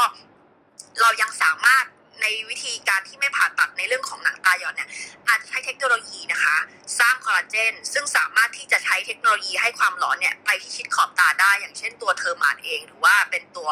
radio frequency นะคะ แต่ว่าเราจะต้องใช้ contact lens ชนิดพิเศษนะคะ มาปกป้องในเรื่องของเลนส์ตาของเรา เราใช้เทคโนโลยีตรงนี้ในการยกคิ้วได้ด้วยนะคือใช้ความร้อนยกคิ้ว แล้วอาจจะใช้เช่น Ulthera ร่วมด้วยนะคะ เพื่อให้หนังตาของเราเนี่ยยกขึ้น แล้วก็ใช้โบท็อกซ์เนี่ยให้หนังตาคลายคิ้วยกขึ้นได้ คือพูดง่ายๆเนี่ยมันสามารถที่จะใช้หลากหลายวิธีคอมไบกันนะคะ แล้วก็เพื่อให้มีการยกหนังตาและได้กระตุ้นเซลล์ผิวให้ผิวมันเรียบเนียนขึ้นได้ก็ทำให้ชั้นตาเนี่ยค่อยๆเปิดขึ้นนะคะ แล้วก็ในเรื่องของการแก้ไขหนังตาล่างที่มันแบบเหี่ยวเหี่ยวๆซึ่งก็คิดว่าไม่ต้องรออายุเยอะอะบางคนก็น่าจะจะมีแล้วนะคะ อันนี้เราสามารถที่จะใช้เลเซอร์ที่มีความร้อนนะคะเกลี่ยผิวด้านบน แล้วก็มีการกระตุ้นคอลลาเจนข้างล่างและเราก็รอผลสักระยะส่วนใหญ่การกระตุ้นคอลลาเจนเนี่ยน่าจะต้องรอผลประมาณสัก3-6ถึง เดือนนะคะก็จะทำให้ผิวบริเวณนั้นน่ะดูดีขึ้นได้นะคะ แล้วก็ในเรื่องของการผ่าตัดการจัดเรียงไขมันใหม่เนี่ยมันเหมาะกับใครนะคะก็ต้องเหมาะกับคนที่เปลือกตาด้านบนเนี่ยอูมอันนี้พูดถึงเปลือกตาบนกันนะคะ คือเปลือกตาด้านบนน่ะอูมแล้วก็อาจจะมีการตัด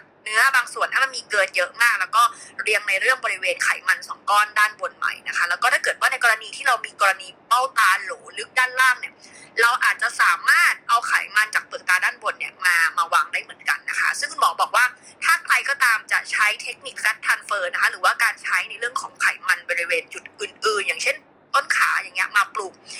ในเรื่องของไขมันบริเวณใต้ตาอะไรอย่างเงี้ยมันอาจจะต้อง ทำใจไว้นิดนึงว่ามันอาจจะสลายไปได้ถึง 50%นะคะแล้วก็บวมนานแล้วก็บริเวณตรงนี้เนี่ยมันต้องทำโดยแพทย์ผู้เชี่ยวชาญเพราะถ้าเกิดทำไม่ดีอย่างเงี้ยมันก็อาจจะสลายหายไปหมดได้นะคะ แล้วก็ในเรื่องถุงใต้ตาเนี่ยเยอะแค่ไหนถึงควรจะผ่านะคะ ก็อันนี้ก็ขึ้นแต่คนเหมือนกัน ซึ่งไขมันบริเวณใต้ตาอูมล่างอูมเนี่ยมันก็มีเรื่องของเอ็นที่มันยึดร่องน้ำตา มันอาจจะเห็นชัดขึ้น เพราะอายุนะคะ เราก็จะมีในเรื่องของการผ่าตัดก็คือ เช่นกรีดแผลขอบ ขอบเปลือกตาล่างนะคะ แล้วก็อาจจะทำในเรื่องของเยื่อบุตาด้านในนะคะ แล้วก็นำมาปูตรงร่องน้ำตานะคะ แล้วก็อาจจะมีการตัดเอ็นบางส่วนร่วมด้วย แล้วก็มีการจัดเรียงไขมันใหม่นะคะ วันนี้ก็วิธีนี้นะคะก็จะใช้ในเรื่องของไขมันไขมันได้ได้ดีมากกว่าคือไขมันจะอยู่นานกว่าเพราะเราใช้ไขมันตัวเองนะคะ แล้วก็ในเรื่องของการเตรียมตัวผ่าตัดแน่นอนคุณหมอก็บอกว่ามีเรื่องของการซักประวัติ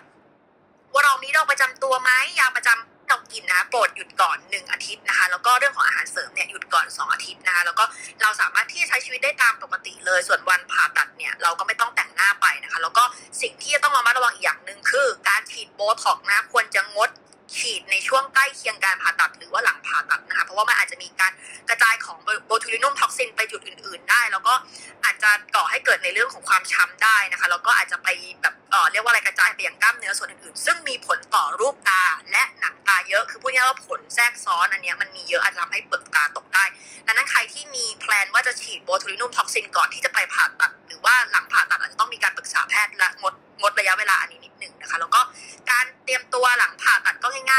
คือเช็ดนะคะห้ามล้างหน้าจนถึงวันตัดไหม ก็อาจจะมีการประคบเย็น 72 ชั่วโมง นอนหัวสูง